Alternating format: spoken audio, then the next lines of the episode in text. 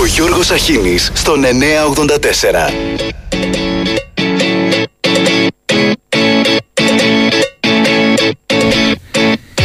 Καλημέρα, καλημέρα, καλή εβδομάδα.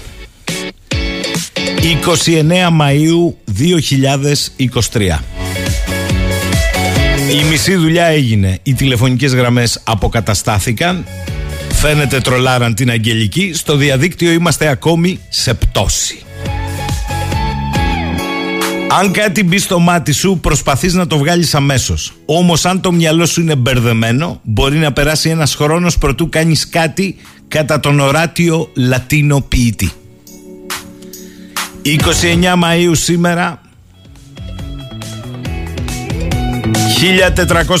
1453 η Βυζαντινή Αυτοκρατορία μόνο κατ' όνομα υπήρχε τις παραμονές της άλωσης περιορισμένη κυρίως στην περιοχή γύρω από την Κωνσταντινούπολη και σε κάποιες σκόρπιες περιοχές όπως το δεσποτάτο του Μιστρά. Τα αίτια θα τα δούμε μετά τις 11. Πάντως από τις αρχές του 1453 ο Μωάμεθ, ο Β, ο Πορθητής προετοιμαζόταν για την κατάληψη Κωνσταντινούπολης και κατοικοέδρευε στην Ανδριανούπολη συγκροτώντας στρατό 150.000 ανδρών και ναυτικό 400 πλοίων. Ξεχώριζε το πυροβολικό του που ήταν ό,τι πιο σύγχρονο για εκείνη την εποχή. Έτσι στις 7 Απριλίου ο Σουλτάνος έστησε τη σκηνή του μπροστά από την πύλη του Αγίου Ρωμανού και κήρυξε επίσημα την πολιορκία της Κωνσταντινούπολης.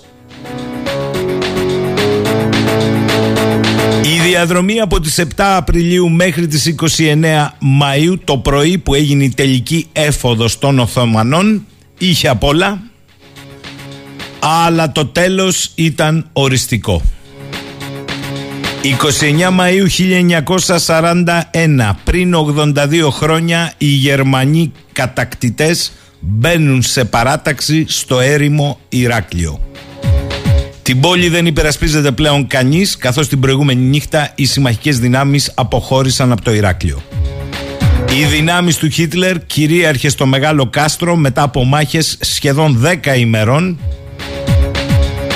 σε μια πόλη κυριολεκτικά έρημη με άδειους δρόμους και κτίρια κατεστραμμένα. Στο σήμερα, από το πρωί τα πράγματα στα Λύκεια δεν εξελίσσονται χαρμόσυνα καθώς στο σελίδα της Τράπεζας Θεμάτων έπεσε και παρά τις επίπονες προσπάθειες δεν μπορούσε να γίνει κλήρωση των θεμάτων των ενδοσχολικών εξετάσεων.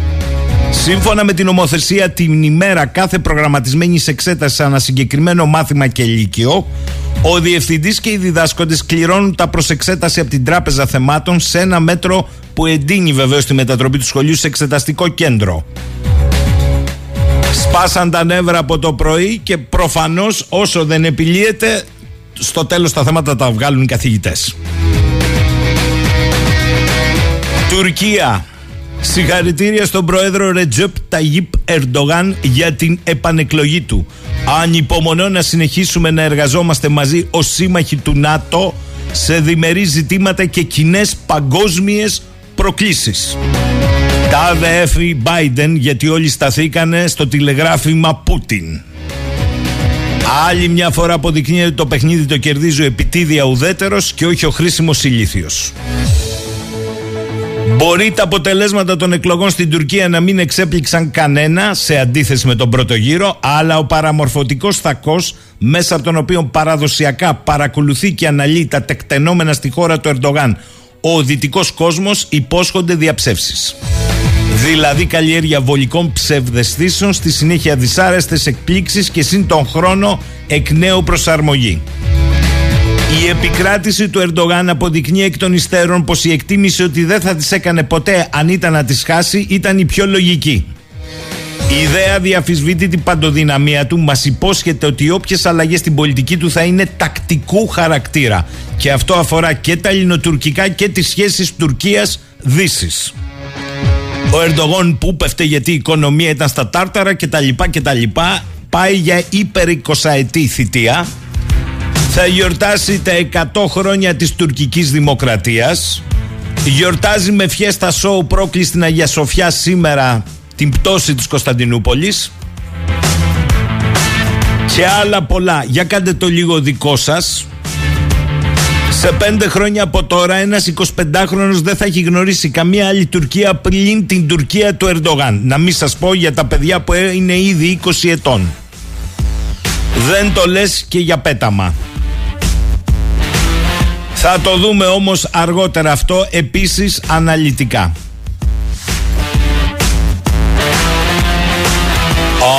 Α, πολύ βαρύτητα δώσαμε στη Βουλή της μίας ημέρας, ε; Και που ορκίστηκαν και ποιοι είναι οι νέοι και ποιοι είναι οι νέοι σκεφτούμε να ξανά από την αρχή σήμερα.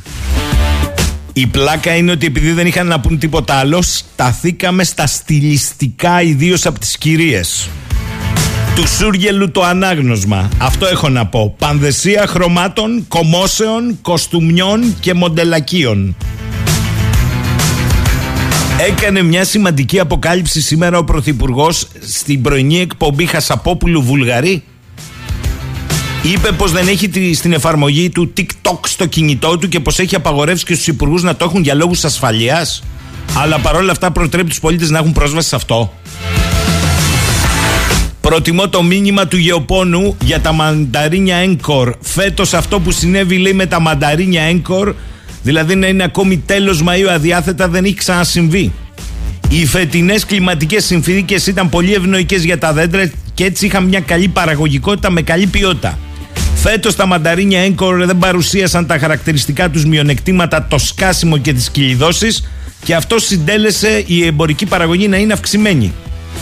Η φετινή κακοτυχία στα Έγκορ παρουσιάστηκε και στις Κλιμεντίνες και τα Νόβα. Αυτό πρέπει να προβληματίσει τους πολιτικούς μας, λέει. Αϊ, καλά.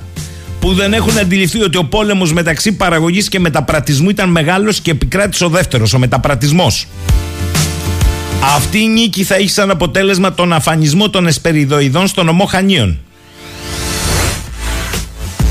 Εξαιτίας αυτού λοιπόν επικράτησαν όσοι υπηρετούν το μεταπρατισμό, η κομματικοποίηση του δημοσίου και η σταδιακή αλατρίωση των πάντων, λέει ο Γεωπόνος. Το πρόβλημα που συνέβη φέτος με τα εσπεριδοειδή πρέπει να προβληματίσει όλο τον αγροτικό κόσμο. Πρέπει να μας γίνει συνείδηση ότι το πρόβλημά μας είναι ελληνικό και όχι ευρωπαϊκό. Μόνο τότε θα μας βοηθήσει να βρούμε σωστές λύσεις. Αυτά λέει ο κύριος Πρωτοπαπαδάκης από τα Χανιά. Σας έχω όμως και μια ειδισάρα από Θεσσαλονίκη. Καλημέρα στους φίλους αν ακούν. Θλίψη προκαλεί το λουκέτο που μπαίνει σε πολύ γνωστό σουβλατζίδικο της Θεσσαλονίκης από τα εμβληματικά στέκια, καθώς σύμφωνα με τον ιδιοκτήτη δεν μπορεί πλέον να ανταπεξέλθει στις αλλεπάλληλες αυξήσεις και όπως χαρακτηριστικά λέει ντρέπομαι να πουλάω 5 ευρώ ένα σάντουιτς. Ο ιδιοκτήτης λοιπόν ενός από τα πιο αγαπημένα σουβλατζίδικα ο Ματζάρης Θεσσαλονίκης σε ανάρτησή του στο facebook παραθέτει αναλυτικά τις τεράστιες αυξήσεις που έχουν γίνει σε βασικά προϊόντα για το σουβλάκι. Το κόστος λειτουργίας λέει έχει ξεφύγει. Η μικρότερη αύξηση που έχουμε στην πρώτη ύλη μας είναι 120% και στην ενέργεια 5 φορές πάνω. Μία πίτα από 0,05 πήγε 0,18. Ψωμί από 0,15 0,38. Πατάτα από 0,65 1,35 η φρέσκια και η κατεψυγμένη από 0,95 2. Τα κάρβουνα από 0,65 πήγαν 1,40 και η μπρικέτα από 0,90 1,90. Το χοιρινό κρέας από 2,83,3 πήγε 5,5 έως 6,3. Το κοτόπουλο ολόκληρο από 1,35 πήγε 2,90. Κοτόπουλο που χρησιμοποιώ για κοντοσούβλι και σουβλάκι από 2,5 πήγε 4,5. Σαλάτες αλυφές 60% σε όλες. Λάδι για τηγάνια από 0,75 το λίτρο αυτή τη στιγμή έχει ένα 5 ενώ έχει φτάσει μέχρι και 3,5. Υπολογίστε και τις τρελές λέει αυξήσεις του ρεύματος και του φυσικού αερίου. Όλες οι αυξήσεις εκτός από το λάδι που έχει 1,5 χρόνο και η ενέργεια έχει ένα χρόνο αύξηση, το μεγαλύτερο μέρος τους έχουν γίνει από τα Χριστούγεννα και μετά. Όλα τα παραπάνω είναι τα υλικά που χρειάζεται το κατάστημα για να λειτουργεί καθημερινά. Πριν λίγους μήνες το κόστος για να ετοιμάσω ένα σάντουιτς αναλόγως το κρέας ήταν 0,90 έως 1,3 και το πουλούσα από 2,40 έως 3,8. Τώρα το κόστος έχει γίνει από 1,80 έως 2,3, άρα εγώ θα πρέπει να πουλάω ένα απλό σάντουιτς από 4,5 έως 5,4 για να μην μπαίνω μέσα. Επειδή αυτή τη τιμή δεν μπορώ να τη βάλω στο μαγαζί γιατί νιώθω ντροπή απέναντι στον πελάτη να τους ζητάω 5 ευρώ για ένα σάντουιτς και από τη στιγμή που δεν μπορώ να πουλήσω το προϊόν όπως πρέπει για να είναι βιώσιμη η επιχείρηση, Πήρα την απόφαση να το κλείσω και να αποχωρήσω ύστερα από 24 χρόνια στην εστίαση και 5 μαγαζιά στην πλάτη μου, με πάνω από 60 άτομα προσωπικό. Σας ευχαριστώ όλους, καταλήγει η ανάρτησή του, μέσα από την καρδιά μου για όλη αυτή τη στήριξη των τόσων χρόνων. Εύχομαι σε όλους καλή δύναμη σε όλα αυτά που θα έρθουν, γιατί τα δύσκολα δεν ήρθαν ακόμη. Μην πουλήσετε την ψυχή σας στο σύστημα, την ψυχή μας θέλουν και γι' αυτό γίνονται όλα. Προστατέψτε την με κάθε κόστος. Τίποτα δεν μας ανήκει εδώ, μόνο η ψυχή μας.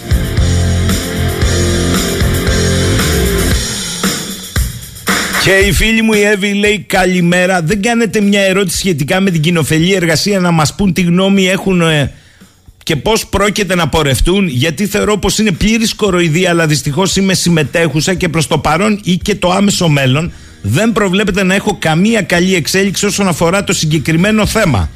Το βασικό μου πρόβλημα είναι ότι είμαι και άτομο αμαία και δεν ξέρω τώρα που το συγκεκριμένο πρόγραμμα τελειώνει τι μου ξημερώνει. Έχετε καμιά καλή συμβουλή να μου δώσετε, θα το εκτιμούσα ιδιαίτερα. Δεν θα έπρεπε οι Δήμοι να έχουν αυτό το χαρακτήρα και να εξυπηρετούν τουλάχιστον να μην τι άλλο τα άτομα αμαία και όσον αφορά την κατάρτιση, άλλη κοροδία κι αυτή λέει.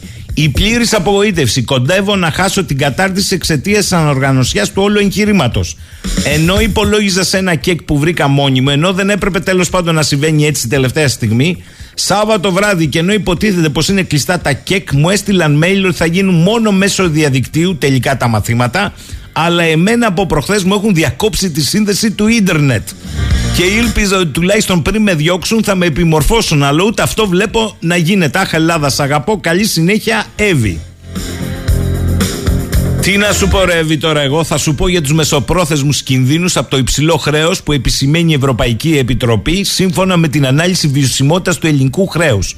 Με βασικό συμπέρασμα από την ανάλυση Επιτροπής ότι όποιος και αν κυβερνά για τα επόμενα τουλάχιστον 10 χρόνια θα πρέπει να συνεχίσει τις πολιτικές λιτότητας, περικοπών και δημοσιονομικής προσαρμογής όπως ακριβώς τα λέει η σχετική έκθεση της Κομισιόν.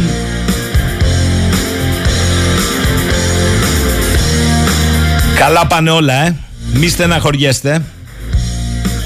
Είναι σαν τους δημοσκόπους που μετά την ανακοίνωση των αποτελεσμάτων στις 21 Μαΐου που ούτε το κυβερνών κόμμα και το τεράστιο ποσοστό του πρόβλεψαν σωστά. Αφού δεν κατέγραψαν την έκρηξη των ποσοστών έπεσαν έξω χωρίς να τους τρομοκρατεί κανείς. Το γύρισαν αλλιώς το πείμα. Λοιπόν θα πάμε σε διάλειμμα και θα επιστρέψουμε. Σου το πέλαγο δικό μου τάσπρο σου κορμάκι Δικός μας και ο έρωτας που καίει κρυφά τη ματιά. Πες πως είμαστε ο Αδάμ και η Εύα πριν μας πει κανένας μη. Στο βεσπάκι μου θα σου λέγανε να σε πάω στη θάλασσα οι δρόμοι θα διαλέγαμε δυο πεύκας σκέτα να χαράξω μια καρδιά και θα πλώναμε στον ήλιο την πετσέτα Δυο πρωτοπλαστή στην αμμούδια. Δικό σου το πέλαγο Δικό μου τάστο σου κορμάκι. Δικός μας κι ο έρωτας Που καίει κρυφά τη ματιά. Δικό σου το πέλαγο Κι εγώ ένα δέσποτο στη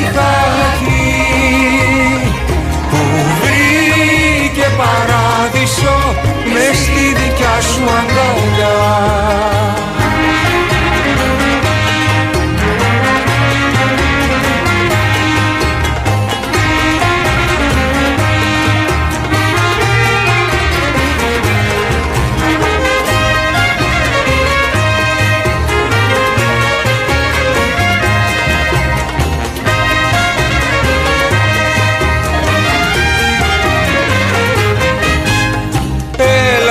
δίπλα μου μες στην μπρατσέρα για να ανοίξουμε πάνια και να βλέπουμε σαν ζωγραφιά από πέρα των νησιών τα διάφανα βουνά.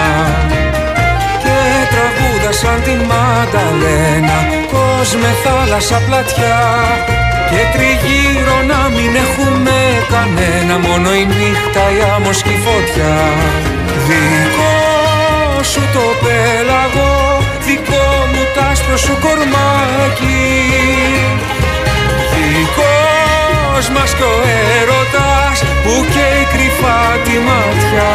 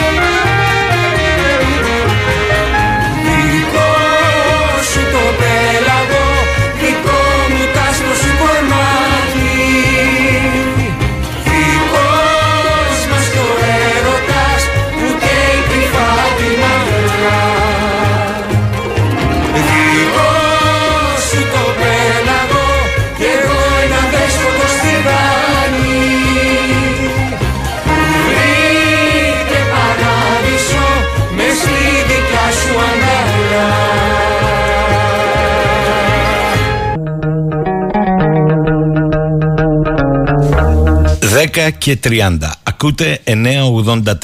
Λοιπόν, προσέξτε τώρα. Πρακτικά η Τουρκία στον 21ο αιώνα έχει ως μοναδικό ηγέτη το Ρετζέπ Ταγίπ Ερντογάν. Μέρα που είναι 29 Μαΐου, σε ανάμνηση της άλωσης Κωνσταντινούπολης ετοιμάζει μεγάλη φιέστα γύρω στις 12 στην πρώτη προσευχή τη μεγάλη μέσα στην Αγία Σοφιά που την έκανε τζαμί. Ένα τέταρτο του αιώνα Ερντογάν θα έπρεπε να είναι αρκετός σε εξήγηση προς τους δυτικούς, μεταξύ των οποίων πρώτη και καλύτερη εμείς, οι οποίοι αναζητούν απαντήσεις στην παντοκρατορία ενός πάλε ποτέ παιδιού του λαού. Αν βλέπατε χθες τα ελληνικά δίκτυα ενημέρωσης, ούτε λίγο ούτε πολύ μαλώναν τον τουρκικό λαό για την επιλογή που έκανε. Έχει όλα τα μέσα μαζί του, σώπα. Λειτουργεί επικοινωνιακά και με προπαγάνδα, μέχρι και τραγούδια τους λέει άντε.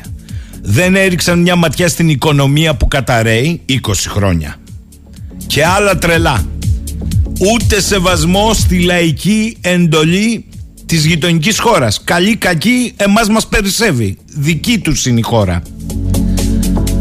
Εν πάση περιπτώσει αυτά ανήκουν στην ιστορία Ο πρόεδρος της Τουρκίας το ξέρει καλά Με ανοιχτό ορίζοντα μέχρι το 28 Έχουν λυθεί τα χέρια τους στο εσωτερικό Και πλέον είναι η ώρα για το μεγάλο παζάρι Γιατί ο Ερντογάν θα έχει και τα 100 χρόνια Από την τουρκική δημοκρατία Και τα 100 χρόνια Να μην ξεχνιόμαστε τώρα μες στο καλοκαίρι Από τη συνθήκη της Λοζάνης Τρία παζάρια έχω τη γνώμη ότι θα κάνει.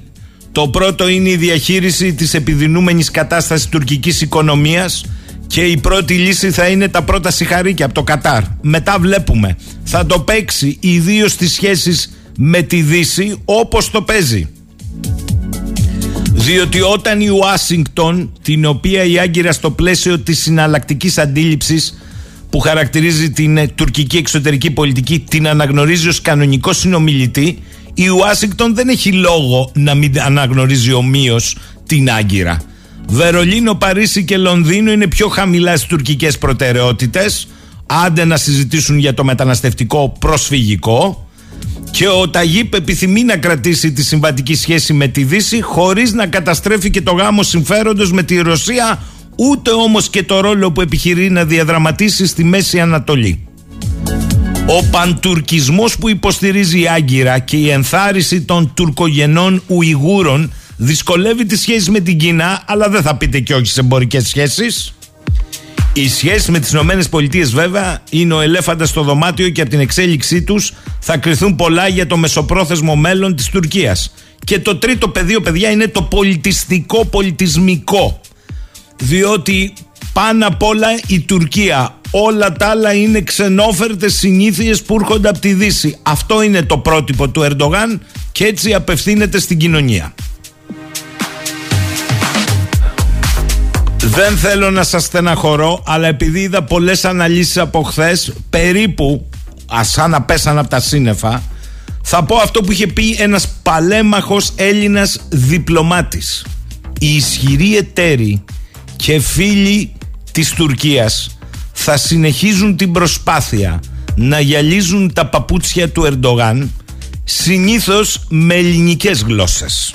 Ονόν νοήτο. Και θα πάω στο πρώτο φιλοξενούμενο σήμερα και εκτελεστικό διευθυντή του παρατηρητηρίου της Ευρωμεσογειακής Ασφάλειας και Συνεργασίας, τον εκλεκτό φίλο της εκπομπής, αντιστράτηγο, τον κύριο Κωνσταντίνο Λουκόπουλο, ο οποίος από χθες και πριν τα αποτελέσματα δημοσίευσε ένα εντυπωσιακό άρθρο με τίτλο «Η τουρκική εξωτερική πολιτική στη νέα εποχή Ερντογάν». Σιγά που θα καθόταν να κουταλομετρά αν θα είναι νικητής ο Ερντογάν. Η πλάκα είναι ότι σε κάποια αθηναϊκά μέσα όπως ο Sky μεταδίδαμε τι λέει το κανάλι της αντιπολίτευσης που έδειχνε τον Κιλινστάρογλου να είναι οριακά μπροστά. Βρελές λέγαν. Ε; Καλημέρα κύριε Λουκόπουλε.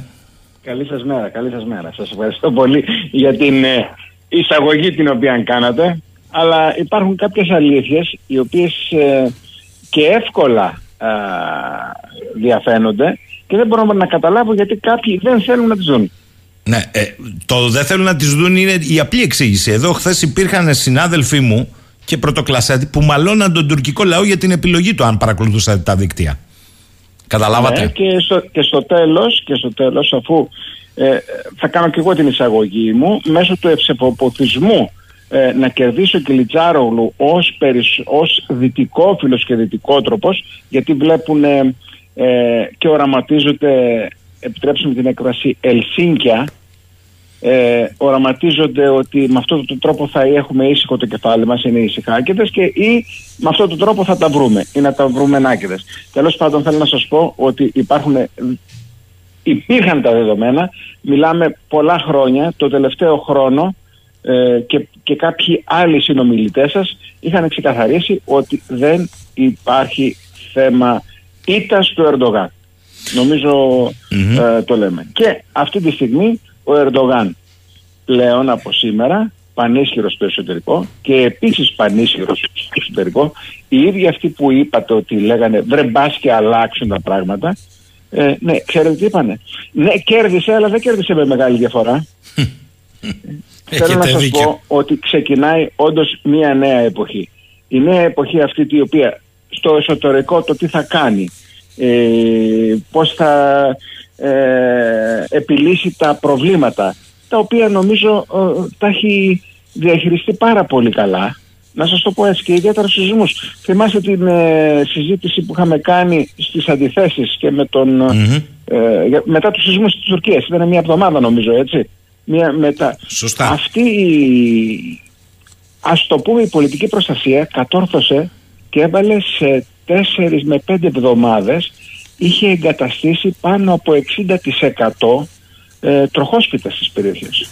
Είχε δώσει ρεύμα, είχε δώσει νερό, είχε δώσει όλα. Θέλω ως μια εξήγηση γιατί οι ίδιοι αναρωτηθήκαν γιατί πήρε στο χατάι 70% Ερντογάν, έτσι.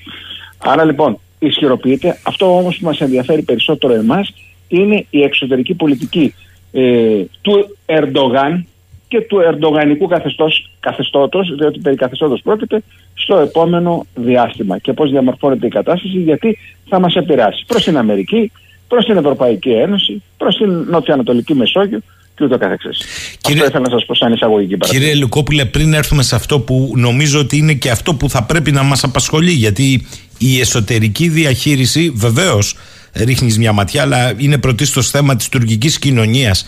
Θέλω να σας ρωτήσω, αυτή η, η ρίση του χθες, αυτό το bye bye Κεμάλ, αφορούσε τον Κιλιντσάρογλου ή υποδορίω το Κεμάλ αφορούσε τον ιδρυτή της τουρκικής δημοκρατίας, τον Κεμάλ Ατατούρκ. Αφορούσε κάθε Κεμάλ, ο οποίος είναι αντίθετος ε, στο ιδεολογικό αποτύπωμα ε, του Ερντογάν και το ιδεολογικό αποτύπωμα είναι ο Ισλαμικός εθνικιστικός συντηρητισμός.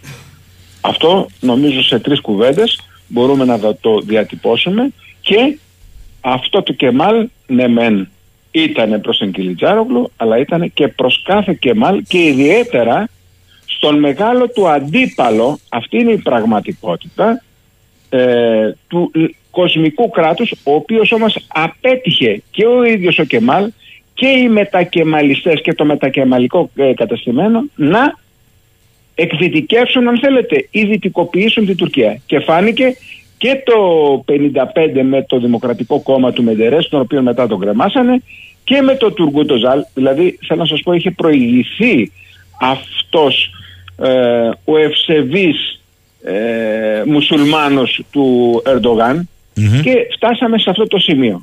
Δηλαδή γίνανε και άλλες δύο ε, προσπάθειες των λεγόμενων μαύρων Τούρκων οι οποίοι ήταν εκτός πλαισίου. Και το κυριότερο είναι ότι πλέον ο Ερντογάν απολαμβάνει αυτό που απολαμβάνει. Ναι μεν υπάρχουν δύο παράλληλες αστικές τάξεις ε, στην Τουρκία. Υπάρχει η κοσμική αυτή που λέμε των παραλίων και μας αρέσει να λένε ότι είναι κάπου κοντά. Αυτή είναι και όμως και η πιο η, η, άσχετα όταν έρχονται στα ελληνικά νησιά και χαριετίζονται, χαριετίζονται μαζί μας είναι και η πιο σκληρή απέναντι στην Ελλάδα έτσι. Αλλά αυτή, αυτή η στιγμή ο, ε, είναι πολύ μεγάλη, δηλαδή η χθεσινή ολοκλήρωση της εκλογικής διαδικασίας είναι πολύ μεγάλη νίκη του Ερντογάν σε αυτό το οποίο πίστευε ότι η Τουρκία δεν χρειάζεται. Και είναι η μετάλλαξη, αν θέλετε, του νεοοθωμανισμού ή του Ερντογανισμού. Λίγο Ισλάμ, λίγο Ευρυασιανισμός, πατάμε και λίγο στη Δύση, χρειαζόμαστε λίγο τη Δύση, θα τη χρειαστούμε λίγο ίσως με κάποια άλλα δάνεια ή με κάποια μορφή διεθνούς νομισματικού τομεί και ούτω καθεξής. Άρα εκεί είμαστε τώρα. Παρ' όλα αυτά φαίνεται ότι έχει σύρει όλη την πολιτική σκηνή, δηλαδή και η μετακεμαλική πολιτική σε αυτό που περιγράφεται ως τροφή της ε, τουρκικής ελίτ αλλά και της τουρκικής κοινωνίας είναι μέσα, δεν είναι εκτός, δεν έχουν μεγάλη απόσταση. Μπορεί να μιλάνε ε. για δικαιώματα, δημοκρατία, θεσμούς κτλ. Στον πυρήνα όμως είναι στο ίδιο αφήγημα με το αφήγημα των Ερντογανιστών. Κάνω λάθος; Καθόλου. Καθόλου. Καταρχήν να πούμε ότι η Τουρκία ουδέποτε είχε μια ολοκληρωμένη δημοκρατία. Πάντα ήταν καθεκτική δημοκρατία. Μην βλέπουμε τώρα που ε, ε, είναι ένα απολυταρχικό καθεστώς εμπεδημένο το δημοκρατικό μανδύα. Πάντοτε ήταν αυτό. Και δεύτερον, υπήρχε πάντα το βαθύ κράτος το οποίο εμπότι, εμπο, ε, εμπότιζε όλες τις διαδικασίες σε όλα τα υπουργεία, σε όλες τις φάσεις. Απλούστατα σταδιακά και εκεί χρησιμοποίησε και την Ευρώπη εντός εισαγωγικών και την ευρωπαϊκή πορεία για να τους ξεδοντιάσει. Σταδιακά το βαθύ κράτος πέρασε από τους μετακεμαλιστές, από το μεταλλικό, μετακεμαλικό καθεστώς και με τη βοήθεια του Γκιουλέν τότε, mm. άσχετα αν γίνανε μετά σωστό, ε, θανάσιμοι εχθροί. Στη μοιρασιά τα φάγανε τα μουστέλια. Κοιτάξτε, έχετε πει στο άρθρο σας κάτι που κατά τη γνώμη μου είναι το πιο κέριο σημείο. Θέλω να το διαβάσω αυτό λεξί. Λέτε, ο Ερντογάν, ο οποίος κυβερνά την Τουρκία για περισσότερο από 20 χρόνια, είτε ως πρωθυπουργός είτε ως πρόεδρος Δημοκρατίας, δηλαδή ένας 20χρονο σήμερα δεν έχει δει άλλον ηγέτη πέραν του Ερντογάν, ποτέ δεν έκρυψε ότι ο απότερος στόχος του ήταν να κάνει τη χώρα του μεγάλη δύναμη. Πέρα από τον αναθεωρητισμό, εδώ είναι το ζουμί προς την Ελλάδα, ασκεί για το σκοπό αυτό μια ηγεμονική πολιτική στην Νοτιοανατολική Μεσόγειο και εφαρμόζει μια διαπεριφερειακή στρατηγική που ενισχύει τη διεθνή θέση της Τουρκίας. Έχει ήδη πετύχει στρατηγική αυτονόμηση της χώρας του για να μπορεί να αλλάζει η ίδια τις γεωπολιτικές μεταβλητές του διεθνούς συστήματος προς όφελός της και όχι ως υπεργολάβος των παγκόσμιων δυνάμεων. Για μένα, κύριε Λουκόπουλε, αυτή η διατύπωση είναι η πεμπτουσία του πώς αντιλαμβάνεται και ο Τούρκος πολίτης τη θέση της Τουρκίας στο διεθνές γίγνεσθε. Αυτό έχει πετύχει ο Ερντογάν. Έχω παιδιά περάσει μια αυτόνομη πια πολιτική. Αυτό είναι και θα το δούμε και αργότερα σε άλλα θέματα όπως με την ένταξη την επικείμενη την χαρακτηρίζω, δεν φοβάμαι να δώσω τις ε, εκτιμήσεις μου ε, επικείμενη ένταξη της Σουηδίας στο ΝΑΤΟ πως θα το δώσει έδωσε το όραμα αυτό έδωσε το όραμα ε, ε, μιλάγαμε για δημοκρατικούς θεσμούς.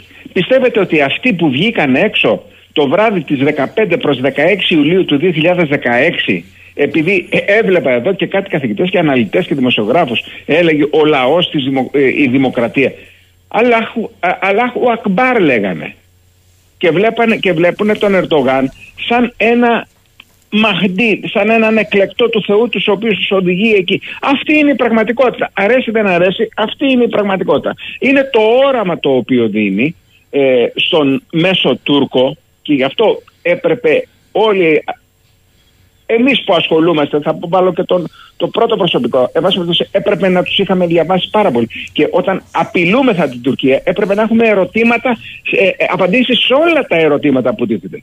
Δηλαδή δεν μπορούσαμε να μην γνωρίζουμε τόσο καλά. Δηλαδή φτάσαμε σε νηπιώδεις ε, αναλύσεις. Αλλά τέλος πάντων είναι ακρό, αυτό ακριβώς και σας ευχαριστώ που το επισημαίνετε, είναι αυτό το οποίο δίνει στον μέσο Τούρκο. Και ο μέσος Τούρκος αυτή τη στιγμή μπορεί, δεν τον ενδιαφέρει εάν η Ανωτάτη Εκλογική Επιτροπή είναι τα μέλη τα οποία έχει τοποθετήσει ο Ερντογάν ή ελέγχει πλήρως το δικαστικό σύστημα ή μπορεί να στείλει οποιονδήποτε μέσα για παραπληροφόρηση. Τον ενδιαφέρει όμως εκτός από αυτό στο εσωτερικό του του έδωσε όραμα της μεγάλης Τουρκίας το οποίο ήταν από την ύστερη Οθωμανική περιοχή, ε, εποχη το εθνικό όρκο το γνωρίζουν οι περισσότεροι νομίζω έχουν αναφερθεί πολλοί συνομιλητές σας στο, στο ραδιόφωνο και στην τηλεόραση.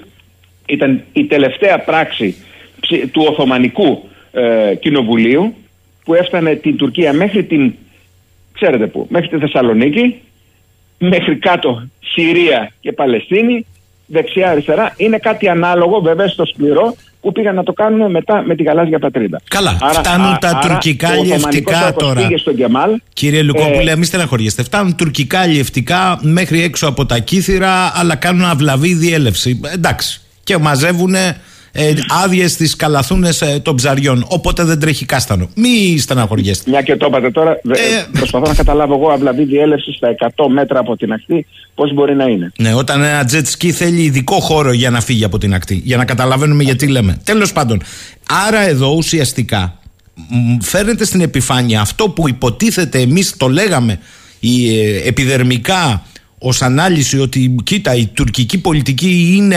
ανερμάτιστη διότι πατάς σε δύο βάρκες εσείς λέτε ότι αυτή είναι μια υψηλή στρατηγική. Ακριβώς. Ε, όχι μόνο τώρα του Ερντογάν απλούστατα τη συστηματοποίησε και το έφτασε εκεί που είναι διότι θεωρεί πλέον ότι είναι αυτόνομος. Και όντως είναι αυτόνομος εκμεταλλευόμενος γεωπολιτικές συγκυρίες εκμεταλλευόμενος την τεράστια γιατί αυτή είναι η γεωστρατηγική σημασία της χώρας όλα αυτά και κυρίως τι έκανε; Έκανε τους παράγοντες ισχύω, τις πηγές ισχύω και τι έκανε παράγοντες ισχύω.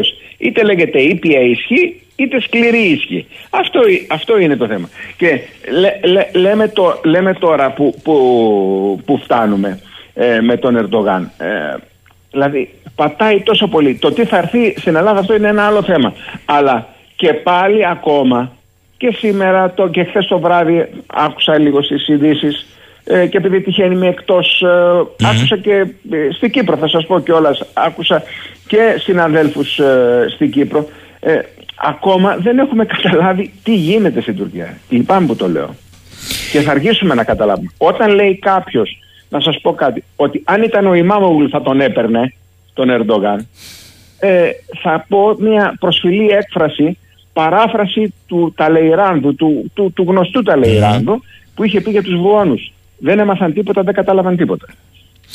Θέλω να μου πείτε, ε, προφανώς θα τα δούμε να εξελίσσονται, αλλά τι συνιστά η, η ηγεμονία Ερντογάν στα ζητήματα εξωτερικής πολιτικής σε σχέση με τη Δύση, σε σχέση με τον ευρασιατικό κόσμο και τι πρέπει να περιμένουμε εμείς; Γιατί εδώ ε, δεν είναι μόνο αυτό που είναι δικό σας ε, δική, δική σας ορολογία ή να τα βρούμε νάκηδες. Δεν είναι μόνο αυτό. Εδώ έχει ανοίξει μία συζήτηση ότι τελειώνοντας και εκλογές από εδώ πρέπει να ξαναδούμε ε, σε επίπεδο τακτικών βημάτων με συνομιλίες έρχονται και οι Αμερικανοί στην περιοχή ο κύριος Μπλίνκεν με τον κύριο Άμος Χόγκστάιν ειδικός στις συνεκμεταλλεύσεις και λέω εγώ τώρα να, να καθίσεις να συζητήσεις με τον άλλο ασφαλώς αλλά αφού έχεις καθαρίσει ποια είναι τα όρια σου. Και για να καθορίσεις ποια είναι τα όρια σου, πρέπει να έχεις θέσει τα προαπαιτούμενά σου. Και για να θέσεις τα προαπαιτούμενά σου, πρέπει να έχεις κάνει κινήσεις. Αν πας να συζητήσεις χωρίς να έχεις κάνει κινήσεις, θες δεν θες, Δηλαδή, θα σου το πω τελείως προβοκατόρικα, κύριε Λουκόπουλε. Συζητάμε για μία, και αυτή είναι η πάγια εξωτερική μας πολιτική εθνική στρατηγική, μία και μόνη διαφορά, οριοθέτηση φαλοκρηπίδας ΑΟΣ. Ωραία. Α πούμε ότι πάνε οι Τούρκοι δέχονται να έρθουν μόνο γι' αυτό. Ξέρετε τι θα πούνε αμέσως αμέσως; Και από πού τη μετράς; Από ποια νησιά, από ποιες κλειστές γραμμές και κόλπους; Πώς, το, πώς θα κάνουμε οριοθέτηση; Δεν πρέπει να δούμε το ιδιοκτησιακό καθεστώς και αν το παραβιάζεται. Άρα η μία διαφορά που λέμε εμείς για την Τουρκία θα είναι πολλές. Πώς λοιπόν θα κάτσεις ένα τραπέζι; Αν δεν έχεις κλείσει κόλπους, δεν έχεις ορίσει ευθείες γραμμές βάσης, δεν έχεις κάνει τα αυτονόητα. Ε, επειδή είπατε και για την Αμερική. Η Αμερική ε, δεν ενδιαφέρεται πραγματικά. Ε, μιλάει ο Biden ή οποιοδήποτε άλλος για ε, ε, rules based international order, δηλαδή για μια διεθνή τάξη βασισμένη σε κανόνες. Ποιος έχει δίκιο ή δεν έχει. Κοιτάζει αυτή τη στιγμή να υπάρχει ε, σταθερότητα στην περιοχή. Η, η διαφορά που λέμε εμείς, ε, δεν, και οι διαφορές που λένε οι Τούρκοι, δεν το λένε μόνο οι Τούρκοι. Το λένε οι Αμερικάνοι. Το είπε ο Μπλίνκεν, mm-hmm. βγήκε τον Φεβρουάριο από τη συνάντηση με τον ε, και δεν, δεν, δεν τα διάβασα αυτά στα συστημικά μέσα με τον ε, Δένδια. Ε, τα είπε ο, ο, Γερμανός ο διπλωματικός σύμβουλος του Σόλτς. του Σόλτς στους Δελφούς. Ξαναμπήκε μέσα ο Γένς Πέλαντ κάπως έτσι δεν, δεν μου διαφεύγει το όνομα ο οποίος διερευνά και μια καινούρια συνάντηση του κύριου Καλίνη με την κυρία Μπούρα ε, το λένε όλοι. Και δυστυχώς το λένε και κάποιοι στην Ελλάδα. Πληθυντικός. Διαφορές. Αυτό το οποίο ε, ενδιαφέρει και ε, θα υποστούμε μεγάλη πίεση ε, δεν θα είναι μόνο στα ελληνοτουρκικά, θα είναι και στο κυπριακό, αλλά μια και μιλάμε πρώτα για τα ε, καθαρά ελληνοτουρκικά και το κυπριακό, παρόλο ότι είναι διεθνές πρόβλημα εισβολή και κατοχής, ανήκει στο τόξο των ελληνοτουρκικών σχέσεων. Έτσι. Ε, θα υποστούμε πάρα πολύ μεγάλη πίεση να κλείσουμε αυτά τα θέματα.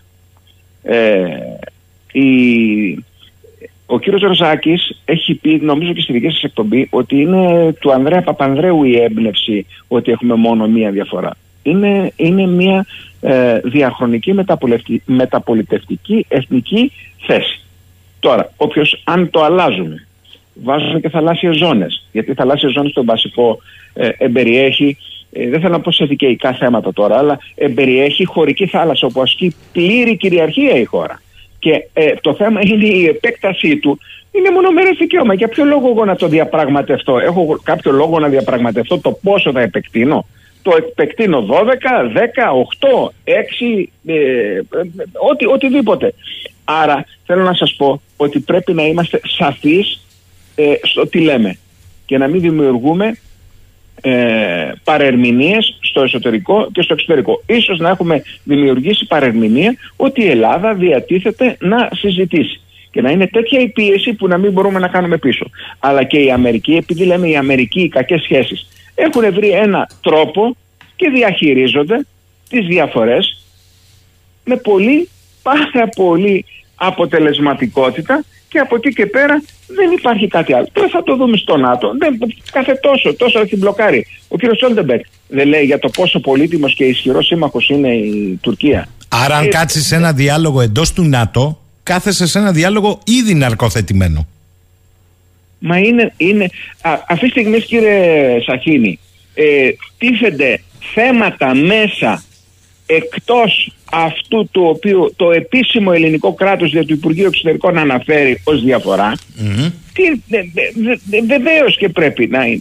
Έχουμε κάνει και εμείς. Ε, κάποιος είπε, δεν θυμάμαι, ότι χρειάζεται, νομίζω η κυρία Κωνσταντοπούλου είπε να κάνουμε και στρατηγική επικοινωνία. Δεν θυμάμαι τώρα, ε, νομίζω η κυρία Κωνσταντοπούλου, στρατηγική επικοινωνία στη διπλωματική, είναι η δημόσια διπλωματία που λέμε, έτσι, στρατηγική επικοινωνία. Δηλαδή, να επικοινωνήσουμε επιτέλους τι ακριβώς είναι. Απλούστατα. Καλώς το είπε, αν το είπε λοιπόν. Ναι, ναι, Καλώς το είπε, αν το είπε. Βεβαίως. Πολύ καλά το είπε. Είτε, είτε λέγονται κοινωνικά δίκτυα, το έχουμε ξανασυζητήσει. Πώς πώς εκθέτουμε και αυτά τα οποία κάνουμε μεμονωμένα κάποιοι άνθρωποι, φανταστείτε τι αποτέλεσμα θα ήταν εάν ήταν συντονισμένα από κάποια ελληνική κρατική υπηρεσία. Ε, ε, φτάνουμε σε αυτό το σημείο όμως και θα πολύ σύντομα, πολύ σύντομα θα ε, βρεθούμε στο λεγόμενο σταυροδρόμι των αποφάσεων. Αυτό όμως που με λυπεί και οφείλω να το πω είναι ότι απουσίασε καθ' όλη την προεκλογική περίοδο από την πολιτική ατζέντα των κομμάτων τα, τα λεγόμενα εθνικά θέματα, δηλαδή τα θέματα εξωτερικής πολιτικής και άμυνας. Απουσίασαν παντελώς. Λες και έχουν επιληθεί, λες και δεν υπάρχει απειλή, λες και το Κυπριακό επίσης έχει ε, επιληθεί. Ή, Λυπάμαι. ή κύριε Λουκόπουλε, Σήμερα αρχίζει η καινούργια προεκλογική περίοδο, θα απαγοητευτώ πάρα πολύ και νομίζω και πολλοί άλλοι εάν δεν τεθεί αυτό το θέμα και πώς βλέπουν τα κόμματα τα οποία διεκδικούν την ψήφο μας αυτό το θέμα που συζητάμε τώρα. ή το αποφεύγουν σαν διάλογο στο λιβάνι γιατί θα ισχύει ότι μετά την απομάκρυνση από το Ταμείο της Κάλπης ουδεμία ευθύνη φέρομαι για το τι θα αποφασίσουμε για σας ε, εμείς. Γελάμε κύριε Σαχίνη, αλλά Γελάμε. φοβάμαι ότι μπορεί να κλάψουμε.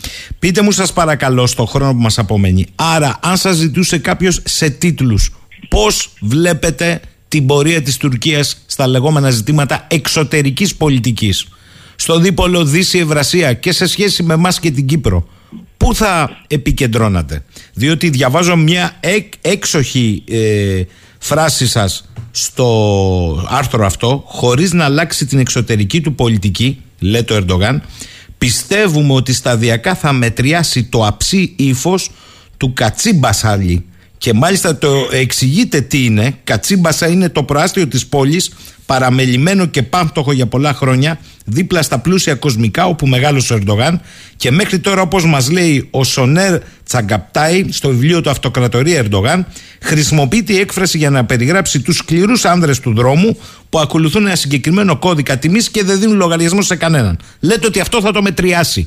Ποιοι- Ποια είναι τα βασικά κατά τη γνώμη σας συστατικά που θα πρέπει να περιμένουμε; Ε, ότι θα, και, ε, ε, εδώ αυτή τη στιγμή σας λέω εγώ ότι είναι μια, ε, πώς θα το πούμε, είναι, είναι στρατηγική επιλογή, είναι μέρος της ε, υψηλής στρατηγικής της Τουρκίας.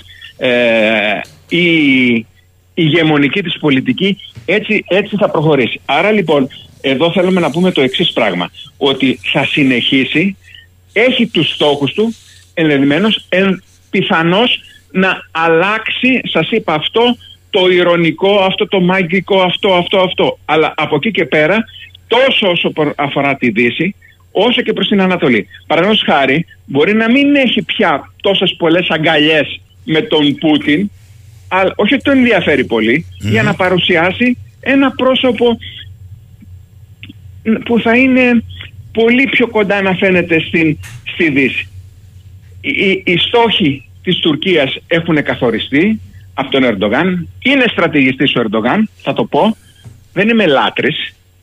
Και Όχι, ούτε είμαι όχι, από αυτούς που όχι. τον προτιμώ περισσότερο Ψυχρή- από τον άλλον. ψυχρή και οι δύο ανάλυση. είναι αυτοί που είναι. Μάλιστα. Αλλά δεν μπορώ να το θεωρήσω. Άρα θα συνεχίσει, θα πιέσει, ίσως με κάποιο άλλο ύφος. Έτσι, αυτό έχει φανεί. Τώρα, ε, μας ενδιαφέρει και η Ευρωπαϊκή Ένωση. Για ποιο λόγο μας ενδιαφέρει, διότι πολύ σύντομα, ε, αν θα δείτε και τα μηνύματα και τους Σαλμισέλ και της κυρίας Ούρσουλα Φοντέα Λάιεν και κάποιον άλλον, ότι θα πρέπει να βρούμε κάποιο άλλη συνεργασία, τα επιδηλώνει. Συν τις βασικές χώρες που έχουν business μαζί της, δηλαδή Γερμανία, Ιταλία και Ισπανία, η οποία παρεμπιδόντως στην Ιταλία θέλει να μας πουλήσει και κορβέτες.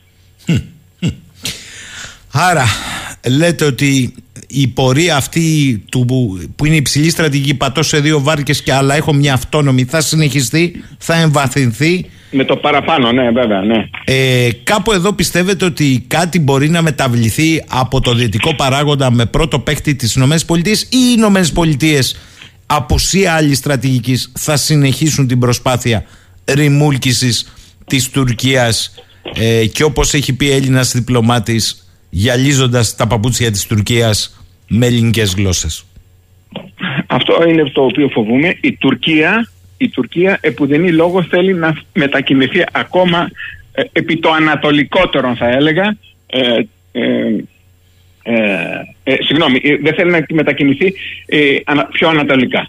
Ε, θα κάνει οτιδήποτε δυνατόν, ήδη τον έχει ε, καταλάβει, να τον έχει και κοντά και να μην φεύγει και αυτό όμως σημαίνει ότι μπορεί να έχει και μία πίεση σε κάποιες άλλες χώρες κάντε ρε παιδιά λίγο σκόντο και αυτό είναι προς την Ελλάδα το εννοώ έτσι Άρα, αυτό δυστυχώς φοβάμαι ναι ναι, ναι. Ε, ερώτηση τελευταία. Πιστεύετε ότι θα παίξει με τους συμβολισμούς; Ε, Ιούνιο έχουμε, Ιούλιο έχουμε ε, 100 χρόνια συνθήκης Λοζάνης. Τέλειο Οκτωβρίου 100 χρόνια τουρκική δημοκρατία. Αυτός θα είναι ο δίνον τον τόνο. Πιστεύετε ότι θα έχουμε ε, όξυνση έστω σε επίπεδο συμβολισμών από πλευράς Ερντογάν αυτές τις περιόδους; Θα έχουμε, ε, ε, πρώτα απ' όλα είναι, είναι μέσα στο μέρος της πολιτικής και στο μέρος στο πώς απευθύνεται και στον τουρκικό λαό. Ε, βεβαίως και θα έχουμε, ε, βέβαια στην Ελλάδα ε, θα πούνε ότι το κάνει για εσωτερική κατανάλωση. Βέβαια για ποια εσωτερική κατανάλωση, αλλά αυτό είναι ένα άλλο θέμα, γιατί έχουν τελειώσει και οι εκλογές. Ε, όμως όντως, ε, ε όπως το, το βλέπω θα, ε, θα παίξει, θα παίξει αρκετά δηλαδή, και θα συνεχίσει να πιέζει προς αυτή την κατεύθυνση. Μάλιστα. Υπάρχει και κάτι ακόμη όμως στην Ελλάδα που λέτε. Υπάρχει αυτή η εσωτερική ε, να τα βρούμε ε, ή πιο διαλλακτική ο, όπως θέλει ο καθένας Υπάρχει όμως και μια πιο προχωρημένη πια αντίληψη ότι ρε παιδί μου μήπως πρέπει και εμείς να δώσουμε μια διέξοδο στην ασφυξία της Τουρκίας στις ακτές της η οποία θα μας εξασφαλίσει 20, 25, 30 χρόνια ειρηνικές σχέσεις και γιατί να πετάμε χρήμα σε εξοπλισμούς όταν θα μπορούσαμε να λύσουμε κοινωνικά ζητήματα. Ε, δεν καταλαβαίνω τώρα για τους κυρίους και τις κυρίες που λένε ότι ε, να δώσουμε κάτι γιατί ασφικτεί. Πού ασφικτεί η Τουρκία; Δεν νομίζω. Ε, εν πάση περιπτώσει, καταλαβαίνω τι λέτε, είναι το επιχείρημα. Mm. Ας, ας ψάξουν να βρούνε τι είναι αυτό το οποίο ε, τους ενοχλεί. Και δεν μπορεί να δώσει, ή α, θεωρείται σαν αυτούς που λένε μοναχοφάιδες, έτσι. Μάλιστα. Ή αυτούς που λένε ότι ε, έχει πολύ ε, μεγάλες, πώς το λένε, μεγάλη ακτογραμμή. Ναι. Λες και η, η Ελλάδα, και ξεχνούν ότι η Ελλάδα έχει πολύ μεγαλύτερη ακτογραμμή από την Τουρκία. Τέλος πάντων θέλω να σας πω ότι εδώ ε, θα εφιστάμεθα πίεση και από κάποιους κύκλους στο εσωτερικό. Λυπάμαι που το λέω, ε, όπως το είπατε και ε, θα πρέπει να είμαστε προσεκτικοί στο τι λέγεται. Το αυτό ισχύει και για την Κύπρο. Με αυτό θέλω να κλείσω, μιας και βρίσκεται στην Κύπρο. Και φαίνεται να είναι σε μια νέα φάση ε, κινητικότητας. Με πρωτοβουλία του Προέδρου της Κυπριακής Δημοκρατίας να φέρει το θέμα στην Ευρωπαϊκή Ένωση. Αλλά την ίδια στιγμή ακούω κάποιους γνωστούς μεσολαβητές, λέγε με Αγγλία, οι οποίοι σκηνή κορδόνι η ιστορία. Εδώ τι γίνεται; Και εμείς έχουμε μια εικόνα ότι είμαστε εξ αποστάσεως σε αυτή την ιστορία. Είμαστε. Ε, ε, δυστυχώς θα πω και το έχω πει ε, σαν Ελλαδίτης μιλώντας τώρα εδώ μια και βρίσκομαι στην ε, ε Κύπρο ότι το ελληνικό πολιτικό σύστημα αν μπορούσε θα εξαφάνιζε το Κυπριακό. Άσχετα όπως λέει ο Κοτζιάς, ξέρετε τον έχω επικρίνει πάρα πολύ τον κύριο Κοτζιά, αλλά στο Κυπριακό τήρησε μια εξαιρετική στάση.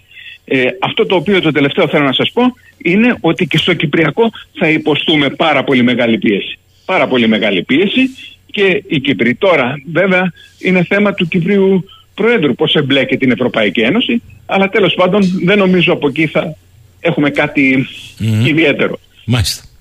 Εδώ είμαστε, θα τα δούμε. Σιγά σιγά τα κομμάτια του παζλ ε, συμπληρώνονται και θα δούμε τη νέα περίοδο και μαζί σας. Κύριε Λουκόπουλε, σας ευχαριστώ θερμά. Και εγώ σας ευχαριστώ πολύ. Να είστε καλά. Καλή σας ημέρα.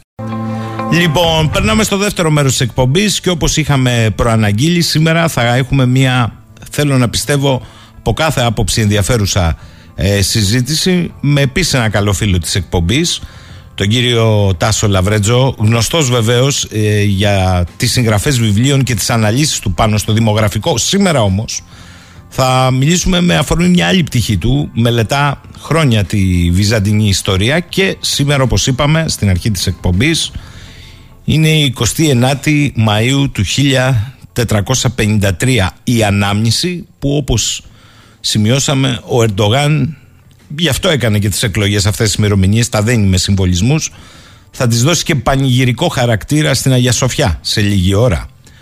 Όμως όταν λέμε για την άλωση της πόλης, την άλωση Κωνσταντινούπολης, δεν μπορούμε να περιορίζουμε τα γεγονότα σε έναν μήνα από τις 7 Απριλίου που ξεκινάει η πολιορκία επισήμως από το Μωάμεθ το Β τον Πορθητή μέχρι την 29η Μάιου το πρωί της οποίας ε, τα στήφη των Οθωμανών μπαίνουν στη βασιλεύουσα. Είναι προϊόν μιας προαναγγελθήσας παρακμής. Σε αυτό θα, με αυτό θα ασχοληθούμε σήμερα με τον κύριο Λαβρέτζο, την πορεία δηλαδή προς την άλωση και ε, θα κάνουμε και κάποιες αντιστήξεις στο σήμερα. Μην ξεχνάμε ότι η Βυζαντινή Αυτοκρατορία υπήρξε ο μακροβιότερος θεσμός του τότε γνωστού δυτικού κόσμου ε, τη συνέχεια βεβαίως την κράτησε η Παπική Εκκλησία ωστόσο ο κύριος Λαβρέτζος στη σημερινή παρουσίαση θα επικεντρωθεί στους τέσσερις τελευταίους αιώνες με σημείο καμπής το θάνατο του επωνομεζόμενου Βασίλειου Βουλγαροκτόνου στα 1025 όταν αφήνει το κράτος του Βυζαντίου στο απόγειο, κυριολεκτικά στο απόγειο της ισχύς του. Καλημέρα κύριε Λαβρέτζο. Καλημέρα κύριε Σαχίνη, καλημέρα στους φίλους που μας ακούνε. Πράγματι νομίζω έχουμε μια ενδιαφέρουσα συζήτηση την οποία θέλουμε να τη δούμε και με σημερινές αναγνώσεις, γιατί τα γεγονότα εκείνης της περίοδου έχουν σαφή αντανάκλαση στο σήμερα. Ε, πολύ σωστά τονίζεται ότι το Βυζάντιο είναι ο μακρομοιότερος θεσμός του δυτικού κόσμου, ας πούμε. Ε, αν και το τι σημαίνει δυτικός και ανατολικός κόσμος, εδώ να το πούμε με την ευκαιρια το καθορίζει στη γεωγραφία η θέση της Κωνσταντινούπολης. Ό,τι είναι δυτικά της Κωνσταντινούπολης ονομάζεται Δύση, ακόμα και σήμερα. Ό,τι είναι ανατολικά της ονομάζεται Ανατολή. Και αυτό δείχνει τη σημασία που έχει η Κωνσταντινούπολη και βεβαίως την ισχύ που είχε το Βυζαντινό κράτος. Ε, θέλω να τονίσω ότι το Βυζαντινό κράτος είναι ο ελληνικός μεσαίωνας. Και θέλω να είμαι ξεκάθαρος σε αυτό, επειδή υπάρχουν πολλές απόψεις. Ο ελληνικός μεσαίωνας, συγγνώμη που σας διακόπτω, που δε μία σχέση έχει με τον φράγκικο μεσαίωνα. Έτσι. Πολύ σωστά το λέτε. Είναι λοιπόν, θέλω να πω ότι είναι ο ελληνικός μεσαίωνας. Ε, πολλοί λένε ότι το Βυζάντιο είναι ένα πολυεθνικό κράτος κλπ. Ε, είναι γεγονός ότι εκείνα τα χρόνια δεν υπάρχει η έννοια του εθνικού κράτους όπως την ξέρουμε σήμερα. Το εθνικό κράτος είναι δημιούργημα της Γαλλικής Επανάστασης. Είναι μια επανάσταση εθνικής χειραφέτησης, αν θέλετε, η Γαλλική Επανάσταση, που εισάγει την έννοια του εθνικού κράτους. Έθνη όμως υπάρχουν και πριν από τη Γαλλική Επανάσταση. Υπάρχουν βεβαίως, αν δούμε την προβυζαντινή περίοδο, δηλαδή τους πρώτους αιώνες, υπάρχουν περιοχές όπως στην Αίγυπτο, στη Συρία, που δεν κατοικούνται από ελληνικούς πληθυσμούς. Μετά την απόσχηση όμως, μετά τις αραβικές κατακτήσεις, ο κορμός του Βυζαντινού κράτους είναι ελληνικός. Και αυτό μας το αποδεικνύει. Μπορούμε να αναφέρουμε πάρα πολλά πράγματα. Εγώ θα αναφέρω ουσιαστικά μόνο ένα. Όταν ο Ιουστινιανός τον 6ο αιώνα αποφασίζει ότι από εδώ και μπρος όλοι οι νέοι νόμοι του κράτους, οι λεγόμενες θα εκδίδονται στα ελληνικά, καταλαβαίνει ο καθένας ποιον λαό είχε απέναντί του ο Ιουστινιανός. Ο οποίος Ιουστινιανός βεβαίως παρεπτόντω δεν ήταν Έλληνας. Είχε καταγωγή από τη Βαλκανική και είχε άλλο όνομα. Σωστό. Και αυτό. Ε, θα μπορούσε βέβαια κάποιος να αντιτείνει και θέλω εδώ μια απάντηση δική σας. Ναι. Ότι είναι τα ελληνικά η επίσημη γλώσσα του κράτους γιατί είναι τα αγγλικά της εποχής. Θα μπορούσε να σας πει κάποιος για τις εμπορικές και άλλες ανταλλαγές και συναλλαγές χρησιμοποιούνται τα ελληνικά. Άρα, μήπως το λέτε μονόπατα; Κοιτάξτε, σε ένα βαθμό ισχύει και αυτό που λέτε. Γιατί μην ξεχνάμε ότι εδώ έχουμε να κάνουμε με την κληρονομιά της ελληνιστικής περίοδου. Η ελληνιστική περίοδος, δηλαδή η κατακτήση του Αλεξάνδρου και οι τρεις αιώνες που ακολούθησαν. Σωστό. Έχουν γονιμοποιήσει, αν θέλετε, όλη την Ανατολική Μεσόγειο. Έχουν δημιουργήσει τα πρώτα μεγάλα αστικά κέντρα, όπου πλέον κυριαρχεί το εμπόριο, η ελληνική γλώσσα, η ελληνική φιλοσοφία. Σε ένα μεγάλο βαθμό λοιπόν η κατάκτηση, αν θέλετε, ή η επέκταση είναι και πολιτισμική. Τώρα, αν έχει να κάνει με στοιχεία φιλετικής καταγωγής, και αυτό είναι μια μεγάλη συζήτηση που ίσως την κάνουμε κάποια στιγμή, υπάρχουν νεότερες μελέτες, σας λέω από το Πανεπιστήμιο του Πρίνστον, που και σήμερα ανακαλύπτουν, με βάση λείψανα που έχουν βρεθεί σε τάφους στον Ολλανδικό χώρο, ότι πολλοί πληθυσμοί της Βαλκανικής και της σημερινής Τουρκίας έχουν ε, ε, καταγωγή από γενολογικά δέντρα που προέρχονται από τον ελλαδικό χώρο. Μάλιστα. Τώρα θέλω να μου πείτε, επειδή επικεντρώνεστε στη σημερινή συνομιλία μας, στους τέσσερις τελευταίους αιώνες της Βυζαντινής Αυτοκρατορίας. Η αλήθεια είναι ότι η επικέντρωση δεν είναι τυχαία, διότι παίρνετε ένα σημείο σταθμό που είναι η απόλυτη ισχύς και ακμή της Βυζαντινής Αυτοκρατορίας επί του ονομαζόμενου βασιλείου του Β του Βουλγαροκτόνου. Ναι. Είναι ίσως το αφετηριακό σημείο γιατί εκεί είμαστε στο απόγειο της ισχύως. Είναι ένας πολύ σημαντικός αυτοκράτορας ο βασίλειος ο Β, ένας στρατιωτικός αυτοκράτορας, ο οποίος ουσιαστικά πέρασε πάνω από σχεδόν μισό αιώνα πολεμώντας, ε, με αποτέλεσμα να αφήσει πίσω του μια πολύ βαριά κληρονομιά, δηλαδή ένα κράτος πανίσχυρο, με ισχυρές ενόπλες δυνάμεις, ταμεία, κρατικά ταμεία γεμάτα, έχει εξωτερώσει όλους τους εχθρούς και στο εσωτερικό, αυτό προσέξουμε αυτό, δηλαδή και τους λεγόμενους δυνατούς, τους μεγάλους γεωκτήμονες, αλλά έχει εξωτερώσει και όλους τους εχθρούς στο εξωτερικό. Αυτό σε έναν βαθμό είναι και λίγο πρόβλημα, γιατί έχοντας εκαθαρίσει ε, χώρες που λειτουργούσαν ως ε, να απορροφούσαν τους κραδασμούς από τις εξωτερικές επιδρομές όπως η Βουλγαρία ή η Αρμενία τώρα πλέον το Βυζάντιο είναι απευθείας αντιμέτωπο με αυτές τις εχθρικές επιδρομές. Θα πρέπει να δώσουμε έμφαση μια και μιλάμε όμως για το θέμα το εσωτερικό ότι ο Βασίλειος ο Βουλγαροκτόνος βάσισε σε πολύ μεγάλο βαθμό ε, την πολεμική του, τη μακροχρόνια πολεμική του προσπάθεια στην κοινωνική συνοχή. Και αυτό είναι μια ιδιαιτερότητα του Βυζαντίου. Δηλαδή στηρίχθηκε πολύ στο θεσμό του μικροϊδιοκτήτη, ο οποίος έχει ε, κτήματα και ζει από αυτά και είναι ταυτόχρονα και πολεμιστής. Με αυτή την έννοια ο στρατός του βασιλείου, βάζοντας κάποια εισαγωγικά, μπορεί να θεωρηθεί για τα δεδομένα του Μεσαίωνα ένας εθνικός στρατός. Δεν έχει δηλαδή τα χαρακτηριστικά ο κάθε θεουδάρχης έχει το στράτευμά του, έχει ενιαία χαρακτηριστικά και στα οποία ο μικρογεοκτήμονας έχοντας και το ρόλο ταυτόχρονα του στρατιώτη είναι το πρότυπο. Είναι, να το πούμε και με αυτή την έννοια, είναι η μεσαία τάξη που είναι η ραχοκοκαλιά mm. της αυτοκρατορίας. Μάλιστα, μάλιστα. Βεβαίως yeah. οι όροι είναι λιγάκι νεωτερικοί, σημερινοί, αλλά νομίζω ο καθένας μπορεί να κάνει την προέκτασή του. Mm-hmm. Εδώ, μια και το θίγεται αυτό, αυτή είναι μια μεγάλη διαφορά του Βυζαντίου από τη Δύση. Η Δύση είναι κατακαιρματισμένη. Η φεουδαρχία είναι μια πυραμίδα όρκων υποτέλειας διαφόρων μικροηγεμόνων που τελικά κλιμακώνονται και φτάνουν μέχρι το βασιλιά. Ενώ το Βυζάντιο, έχοντας κληρονομήσει την ρωμαϊκή, ε, τη ρωμαϊκή αντίληψη, είναι ένα ενιαίο κράτος με ενιαία νομοθεσία σε όλη του την έκταση, όπου υπάρχει μια κεντρική εξουσία που διοικεί τα ζητήματα τα κρατικά. Υπάρχουν βεβαίως φυγόκεντρες δυνάμεις, υπάρχουν ισχυροί υγειοκτήμονες, οι οποίοι επιδιώκουν μερίδιο εξουσίας. Οι σημαντικοί αυτοκράτορες όμως ουσιαστικά προφύλαξαν τη μεσαία τάξη απέναντι στην άνοδο των μεγάλων υγειοκτημόνων και αυτό τους έδωσε τη δυνατότητα να διεξάγουν πολέμους και να έχουν αποτελέσματα στις εκστρατείες τους. Άρα και, το, και η θέση του ατόμου στη, στη, στο μικρό κόσμο της κοινωνίας της Βυζαντινής είναι τελείως διαφορετική ως προς τους όρους με τη θέση του ανθρώπου στο μικρό κόσμο και την κοινωνία της φεουδαλικής δύσης πρέπει να πούμε. Έτσι. Δεν είναι δηλαδή τα ίδια χαρακτηριστικά ενός ακτήμονα στη Βυζαντινή Αυτοκρατορία με έναν ακτήμονα του κόμι, του, του, κόμι, του φεουδάρχη στη Δύση. Κοιτάξτε, υπάρχουν δεσμευμένοι χωρικοί, αυτοί που λέμε ότι είναι οι δουλοπάρικοι που δουλεύουν στα χτήματα του Άρχοντα, αλλά ο θεσμός του ελεύθερου κτηματία είναι, υπα... είναι παρόν σε όλη τη διάρκεια του Βυζαντίου, ακόμα και στα τελευταία στάδια της παρακμής του. Και αυτή, ξαναλέω, είναι μια σημαντική διαφορά.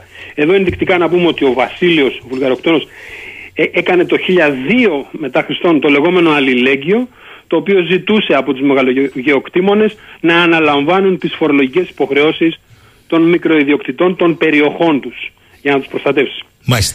Παρ' όλα αυτά είπατε ότι ε, στην ουσία οι νικηφόροι πόλεμοι του που μεγαλώνουν την ισχύ της Βυζαντινής Αυτοκρατορίας είναι ταυτοχρόνως τα εξωτερικά και μία χίλιος πτέρνα διότι υποτάσσει στη Βουλγαρία αλλά ξεκινούν οι επιθέσεις διαφόρων άλλων φίλων όπως των Πετσενέγκων, ε, των ναι. Ορμανδών ε, ε, και στη Μικρά Ασία εμφανίζονται αργότερα οι Σελτζούκοι Τούρκοι. Θέλω να μου πείτε από την ισχύ επί βασιλείου Βουλγαροκτόνου πώς γίνεται; Μέσα σε 50 χρόνια θέλετε χοντρικά; Σε 50 χρόνια σε 50 χρόνια να αρχίζει μία αντίστροφη πορεία αρξάμενη από τον αδελφό του μέχρι εκείνη τη στιγμή ναι. αυτοκράτορα και διάδοχο είναι πραγματικά εντυπωσιακό ότι από το 1025 μέχρι το 1071 που έχουμε το Magic που είναι περίπου μισός αιώνας, χρονικό διάστημα ελάχιστο για το μεσαιωνα έχουμε μια ταχεία πτώση της Βυζαντινής ισχύως. Αυτό οφείλεται στο ότι ανέβηκαν ουσιαστικά στην εξουσία στην Κωνσταντινούπολη μια σειρά από ανίκανους αυτοκράτορες ξεκινούν από τον αδερφό του, τον ίδιο τον αδερφό του Βουλγαροκτόνου, ο Κωνσταντίνος ο έβδομος είναι, ο οποίος είναι ένας άνθρωπος χωρίς ηθικές αρχές, τον ενδιαφέρει μόνο η καλοπέραση, ε, αφήνει τις κρατικές υποθέσεις στα χέρια ραδιούργων του, του παλατιού, ήταν μενησίκακος και επέβαλε, είναι εντυπωσιακό αυτό, επέβαλε αναδρομικά δύο χρόνια φόρων τα οποία έχει χαρίσει ο Βασίλειος ο Βουλγαροκτόνος. Άρα αρχίζει και δημιουργείται και ένα υλικό υπόβαθρο ε, συ, σημαδιών παρακμής. Αυτό είναι το ουσιώδες, δηλαδή όχι μόνο υποσκάπτεται η κρατική ισχύς, αλλά ταυτόχρονα αρχίζει να έρεται και η, η, η κοινωνική συνοχή. Μάλιστα. Εδώ παίζει κομβικό ρόλο ε, η μία από τις κόρες του η ζωή, η, ο- η περίφημη ζωή η οποία άλλαζε τους άντρες σαν τα πουκάμισα ε, μπερδεύοντας την ισχύ την αυτοκρατορική με το κρεβάτι να το πω έτσι Ε, λαϊκά Έχετε δίκιο, εδώ υπάρχει ένα στοιχείο έντονο παραπολιτικό και ίντριγκας παλατιανής. Ε, ο, ο Κωνσταντίνος όταν πέθανε ήθελε να αφήσει κάποιον ας πούμε, ως διάδοχο, Δε- είχε κάνει τρεις κόρες. Ε, το μόνο που προσπάθησε να κάνει ήταν να παντρέψει τη, τη μεγάλη, τη μία κόρη τη ζωή, η οποία τότε ήταν 53 ετών. Την πάντρεψε με έναν, ε, ας το πούμε, της υψηλής κοινωνίας, το Ρωμανό τον Αργυρό, ο οποίος είχε πολύ μέτριες ικανότητες.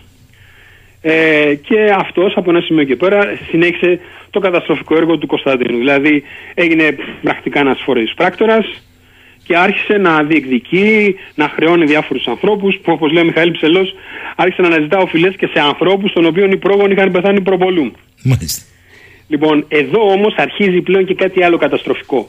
Αρχίζει και ξυλώνει το έργο του Βουλγαροκτόνου, δηλαδή καταργεί το, α- το, το αλληλέγγυο, το νόμο του αλληλέγγυου, ταυτίζει τα συμφέροντα του κράτους, τα συμφέροντα των δυνατών και πλέον η βυζαντινή μεσαία τάξη, αυτό που λέμε μικροκαλλιεργητές και στρατιώτες, αρχίζει να παρακμάζει και να καταραίει. Είναι ουσιώδες στοιχείο αυτό. Τώρα, η ζωή στην πορεία, η, η αυτοκράτηρα ζωή, θα, αντα- θα, θα αρχίσει να εναλλάσσεται με διάφορους εραστές, θα σκοτώσει το, το Ρωμανό, τον, τον σκοτώσει, τον δηλητηριάσει και μάλιστα ψυχοραγούσε μια ολόκληρη μέρα στο Βασιλικό Λουτρό, τον είχαν αφήσει εκεί, την ίδια ώρα που ανακήρυται η ζωή των, των εραστή της, τον, τον Μιχαήλ τον Τέταρτο, ε, σε νέο αυτοκράτορα. Μετά πεθαίνει αυτός παντρεύεται η ζωή τον ανιψιό του Μιχαήλ τον Πέμπτο ο οποίος την καθαρεί στην αρχή αντιδρά ο κόσμος την ε, επαναφέρει ο Μιχαήλ τυφλώνεται και κλείνεται σε, στο μοναστήρι. Ε, στο θρόνο η ζωή και Θεοδόρα η ζωή παντρεύεται τον Κωνσταντίνο το Θήτα ή μονομάχο δηλαδή προχώραγε ένα σύστημα ε, ίντριγκας και παρακμής. Αυτά όμως όπως λέτε είχαν φοβερές επιπτώσεις στα κοινωνικά υποστρώματα της Βυζαντινής Αυτοκρατορίας Αυτή είναι η ουσία των πραγμάτων, γιατί εδώ έχει να κάνει πλέον με την κοινωνική αντιπαράθεση. Οι άνθρωποι αυτοί που ανεβαίνουν στην εξουσία δεν έχουν αίσθημα ιστορικής ευθύνης. Αυτό δεν ισχύει για όλους τους αυτοκράτορες. Σωστά. Υπήρξαν στην πορεία πολλοί που προσπάθησαν να ανα- αναστρέψουν την παρακμή. Οι συγκεκριμένοι που συζητάμε τώρα, δηλαδή αυτή την περίοδο της εσωτερικής υπονόμευσης, κατασπαταλούν τα, τα δημόσια οικονομικά, ε, ουσιαστικά ε, α- υπονομεύουν τη δημόσια διοίκηση και το στράτευμα για να εξοικονομήσουν πόρους για αυτά που για τις πατάλες που θέλουν οι ίδιοι. Θα πούμε ενδεικτικά ότι ο Κωνσταντινός ο Θήτα ο μονομάχος που είναι ο τελευταίος άντρας της ζωής κάνει, έχει μια από τις χειρότερες ε, συμπεριφορές δηλαδή αυτός εισάγει την έννοια της πρόνοιας δηλαδή ολόκληρες περιοχές δίνονται ως χάρισμα, ως δώρο στους προνοιάριους αυτούς δηλαδή που είναι οι ευνοούμενοι του συστήματός του εκμισθώνει φόρους, δηλαδή δίνει ολόκληρες περιοχές να εισπράττονται οι φόροι από συγκεκριμένους ε, και οι οποίοι βέβαια συνήθως ε, καταπίζουν το λαό για να, για να εισπράττουν πολύ περισσότερα παραμελεί το θεματικό σύστημα εξουσίας και ε, δίνει τη δυνατότητα να διαλυθούν ολόκληρα στρατιωτικά σώματα με εξαγορά στρατιωτικής θητείας. Αυτά είναι ολέθριες πρακτικές οι οποίες βεβαίως θα υπονομεύσουν τη Βυζαντινή ισχύ με ταχύτατο τρόπο. Έχετε μία αναφορά σε δύο μεγάλες τάσεις για αυτό το κλίμα διαφθοράς και σύψης ε, Μανιάκης Θεόφιλος στην Κύπρο και Λέων Τορνίκης Έτσι Ναι. Υπάρχουν τώρα, σε αυτά τα πλαίσια εκδηλώνονται μια σειρά από ε, στάσεις και αντιδράσεις από διάφορους τοπικούς ε, ε, ε, αξιωματούχους. Ε, βέβαια, ακόμα υπάρχει το σύστημα του Βασιλείου, το οποίο λειτουργεί σε ένα βαθμό, αλλά αυτό γίνεται όλο και λιγότερο αποτελεσματικό. Μάλιστα. Θέλω να σας ρωτήσω, σε αυτό το κλίμα προφανώς η αντιπαράθεση αρχίζει και γίνεται από τη μια, να το πω έτσι, μια αυτοκρατορική γραφειοκρατία υπαλληλική και από την άλλη η επικεφαλής των στρατιωτικών σωμάτων. Παίζει ρόλο το σχίσμα των εκκλησιών το 1054. Το 1054 είναι κάτι που συνέβη επίσης στον καιρό του, του Κωνσταντίνου του Μονομάχου. Είναι αρνητικό γιατί αυτό θα καθορίσει τις σχέσεις με το Βυζάντιο τους επόμενους αιώνες. Όταν το Βυζάντιο θα εξασθενησει πλέον θα, οι πιο πολλοί Βυζαντινοί αυτοκράτορες, οι παλαιολόγοι, θα γίνουν οι οικέτε ε, στον Πάπα για να εξασφαλίσουν κάποια βοήθεια στρατιωτική. Μάλιστα. Έρχονται όμως τα πράγματα οι κομνηνοί. Να πάμε, να πάμε στους κομνηνούς. Ε, υπάρχει, εδώ θέλω να κάνω μια μικρή παρένθεση. Σε όλη αυτή την χωρία αυτοκρατόρων υπάρχει ένας ρομαντικός αυτοκράτορας ο Ρωμανός ο τέταρτος ο διογενης ο οποίος ανεβαίνει στην εξουσία με σκοπό να αντιστρέψει αυτή την κατάσταση. Είναι αυτός που πετυχαίνει νίκες στην αρχή, αναδιοργανώνει το στρατό ε, και φτάνει στο Ματζικέρτ, όπου και αντιμετωπίζει για πρώτη φορά τους Τούρκους έτσι, σε μεγάλη μάχη με τον Αρπαθλάν.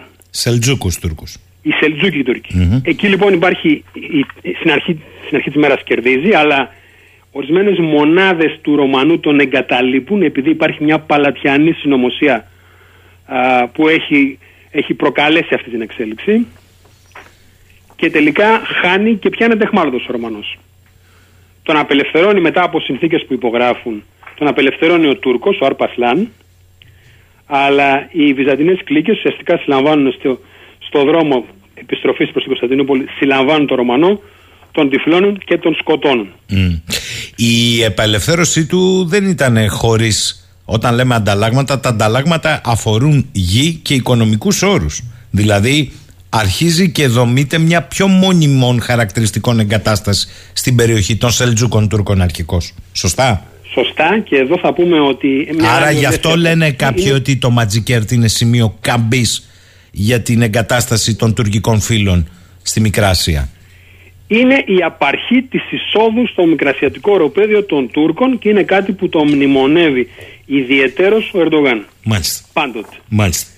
Να πούμε εδώ ότι υπάρχει μια ολέθρια πρακτική μετά, γιατί υπάρχουν εσωτερικοί ανταγωνισμοί, που πλέον στους διάφορους εμφυλίους που έχουν, αργότερα θα έχουμε έναν εμφύλιο ανάμεσα στον Νικηφόρο Βοτανιάτη και τον Μελισσινό, τον Νικηφόρο Μελισσινό, ε, ο Μελισσινός θα κάνει το εξής ολέθριο θα προσετεριστεί τους Τούρκους φυλάρχους για συμμάχους και θα τους παραδίδει τις φρουρές των πόλεων της Μικράς Ασίας και όταν βέβαια αυτός θα ιτηθεί και θα χάσει το στασιαστικό του κίνημα πολλές πόλεις της Μικράς Ασίας θα βρεθούν υπό τα χέρια των Τούρκων.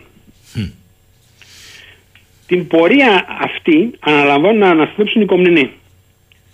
Οι Κομνηνοί εκφράζουν αυτό που στην ιστοριογραφία έχει αναφερθεί ως ο βυζαντινός εθνικισμός δηλαδή μια προσπάθεια παλινόρθωσης. Τώρα βεβαίως η διαφορά είναι ότι ο κόσμος, οι διεθνείς σχέσεις είναι εξαιρετικά πολύπλοκες γιατί δεν έχουμε να κάνουμε μόνο με βαρβαρικά φύλλα που έρχονται από το σύνορο του Δούναβη και από τους εχθρούς που έρχονται από την Ανατολή. Αρχίζει να αυξάνεται ο ρόλος που παίζουν στα διεθνή πράγματα οι δυτικοί. Και αυτούς έχει να αντιμετωπίσει. Ο, Κομνηνός, ο Αλέξιος ο Κομνηνός, που είναι ο πρώτος της δυναστείας, προσπαθεί να αποφύγει ένα πολυμέτωπο αγώνα και κυρίως ψάχνει χρήματα. Παίρνει ένα αναγκαστικό δάνειο από την Εκκλησία, κόβει νομίσματα ε, και έχει επιτυχίες γιατί κατορθώνει να αντιμετωπίσει επιδρομές των Ορμανδών. Κυρίως όμως ο, ο Αλέξος, ο πρώτος ο Κομνηνός, διαχειρίζεται πολύ έξυπνα την πρώτη σταυροφορία του 1097. Όταν φτάνουν δηλαδή οι σταυροφόροι έξω από την Κωνσταντινούπολη, ε, εκείνος χρησιμοποιώντας το κύρος, το μεγάλο κύρος που έχει ο Βυζαντινός Αυτοκράτορας, ε, κάνει συνθήκες μαζί του. Αυτοί κατά τα πρότυπα τα δικά τους, τα δυτικά, του δίνουν όρκους υποτέλειας και η συμφωνία είναι ότι θα τους βοηθήσει στην εκστρατεία του, θα τους παρέχει εφόδια, υποστήριξη ε, και εκείνοι θα του παραδίδουν τις πόλεις Μικράς Ασίας που απελευθερώνουν. Αυτό λοιπόν ε, έχει επιτυχία, κατορθώνει να απελευθερώσει ουσιαστικά τα παράλια της Μικράς Ασίας γιατί υπάρχουν και, και βυζαντινές δυνάμεις που, που πολεμούν και συμμετέχουν σε αυτό. Και έτσι για κάποιο διάστημα θα λειτουργήσει αυτή η συνεργασία. Μέχρι το 1998 όταν θα φτάσουν στην Αντιόχεια οι Σταυροφόροι. Τώρα αυτό που πρέπει να πούμε όμως είναι ότι το, ένα, ένα γεγονός το οποίο συμβαίνει στην βασιλεία του Αλεξίου και το οποίο έχει μεγάλη σημασία είναι ότι για πρώτη φορά κάνει συνθήκες με τις, γαλλικές, με τις ιταλικές εμπορικές πόλεις, τη Βενετία σε πρώτη φάση κυρίως και την Πίζα, όπου τους παραχωρεί ε, φορολογική ατέλεια στα βυζαντινά λιμάνια. Άρα διομολογήσεις στην ουσία. Διομολογήσεις. Άρα τους βάζεις στο παιχνίδι της Μεσογείου. Τους βάζεις στο παιχνίδι της Μεσογείου και δυστυχώς τους δίνει κάτι το οποίο θα το πληρώσει πολύ ακριβά στη συνέχεια το Βυζάντιο. Γιατί είναι ένα στοιχείο που θα, θα επιτείνει την οικονομική του καχεξία. Υπάρχει, είναι γεγονός ότι παρακμάζει πλήρως ο θεματικός θεσμός και ο στρατός πια βασίζεται σε μισθοφόρους. Παίζει ρόλο αυτό; Παίζει ρόλο γιατί αυτό παρακολουθεί την κοινωνική παρακμή. Ε, πλέον δεν υπάρχουν ε, αυτό που λέγαμε πριν ή σε, μεγάλη, σε μεγάλους αριθμούς δεν υπάρχουν οι στρατοί των, ε, της μεσαίας τάξης των μικροδιοκτητών κυρίως υπάρχουν ε, ε, μισθοφόροι οι οποίοι βεβαίως είναι πιο δαπανηροί είναι επαγγελματίες και συχνά δημιουργούν και προβλήματα όπως θα δούμε σε πολύ επόμενη φάση με τη λεγόμενη καταλανική εταιρεία. Άρα υπάρχουν λοιπόν κοινωνικές μεταβολές ο, ο Κομνηνός έχει επιτυχίες και ανορθώνει την ισχύ του κράτους αλλά δεν καταφέρνει να πετύχει την εσωτερική αναδιοργάνωση σε οικονομία, θεσμούς και κοινωνία. Και αυτό είναι πολύ ουσιώδες. Θα ακολουθήσουν τώρα στη συνέχεια οι επόμενοι Κομνηνοί. Εντάχει θα πούμε ότι και ο γιος του, ο Ιωάννης Κομνηνός, ακολούθησε το έργο του πατέρα του. Είχε να αντιμετωπίσει εχθρούς, είχε επιτυχίες και με τους Βαλκάνιους και με τους ε, Νορμανδούς. Ε, ακολουθεί άλλος ένας σημαντικός κομνηνός, ο Μανουήλ ο πρώτος, είναι από το 1143 μέχρι το 1180. Αυτός ε, έτυχε να πέσει στην Β' Σταυριφορέα, η οποία έχει αποτυχία όμως πλήρη. Ε, το λάθος που κάνει ο Μανουήλ ο Κομνηνός είναι ότι δίνει μεγάλη έμφαση ε, στα δυτικά του, παραμελεί σε ένα βαθμό τη Μικρά Ασία, θεωρεί ότι είναι σε μια κατάσταση ισορροπίας. Ήδη είχε επιτευχθεί σημαντικό βαθμό ανάκτηση πολλών εδαφών, όλης της παράλια ζώνης, μόνο το κεντρικό μικρασιατικό ροπέδιο είναι υπό τον έλεγχο των Τούρκων. Και θα δώσει έμφαση ο Μανουήλ Κομνηνός στους ε, Νορμανδούς της Ιταλίας, θα κάνει μια εκστρατεία η οποία όμως ε, θα αποδειχτεί καταστροφική.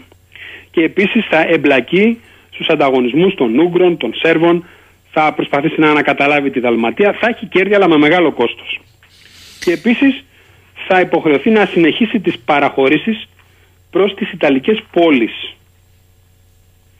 Το σημαντικότερο που συμβαίνει είναι ότι όταν στρέφεται Στην Ασία, στη Μικρά Ασία. στη Μικρά Ασία, εκεί υφίσταται τη δεύτερη σημαντική ιστορικά ήττα και μάλιστα τελείως αδικαιολόγητα, πρόκειται για λάθος τακτικό που έκανε ο Βυζαντινός στρατός, ε, την είδα στο Μύριο Κέφαλο το 1176 που πλέον ε, σημαίνει σε μεγάλο βαθμό την οριστική εγκατάσταση πια των Τούρκων στην περιοχή αυτή, στη μεγάλη αυτή περιοχή. Μπορώ να πούμε ότι μετά το Μυριοκέφαλο έχουμε ουσιαστικά την απώλεια της Μικράς Ασίας για τη Βυζαντινή Αυτοκρατορία. Ουσιαστικά.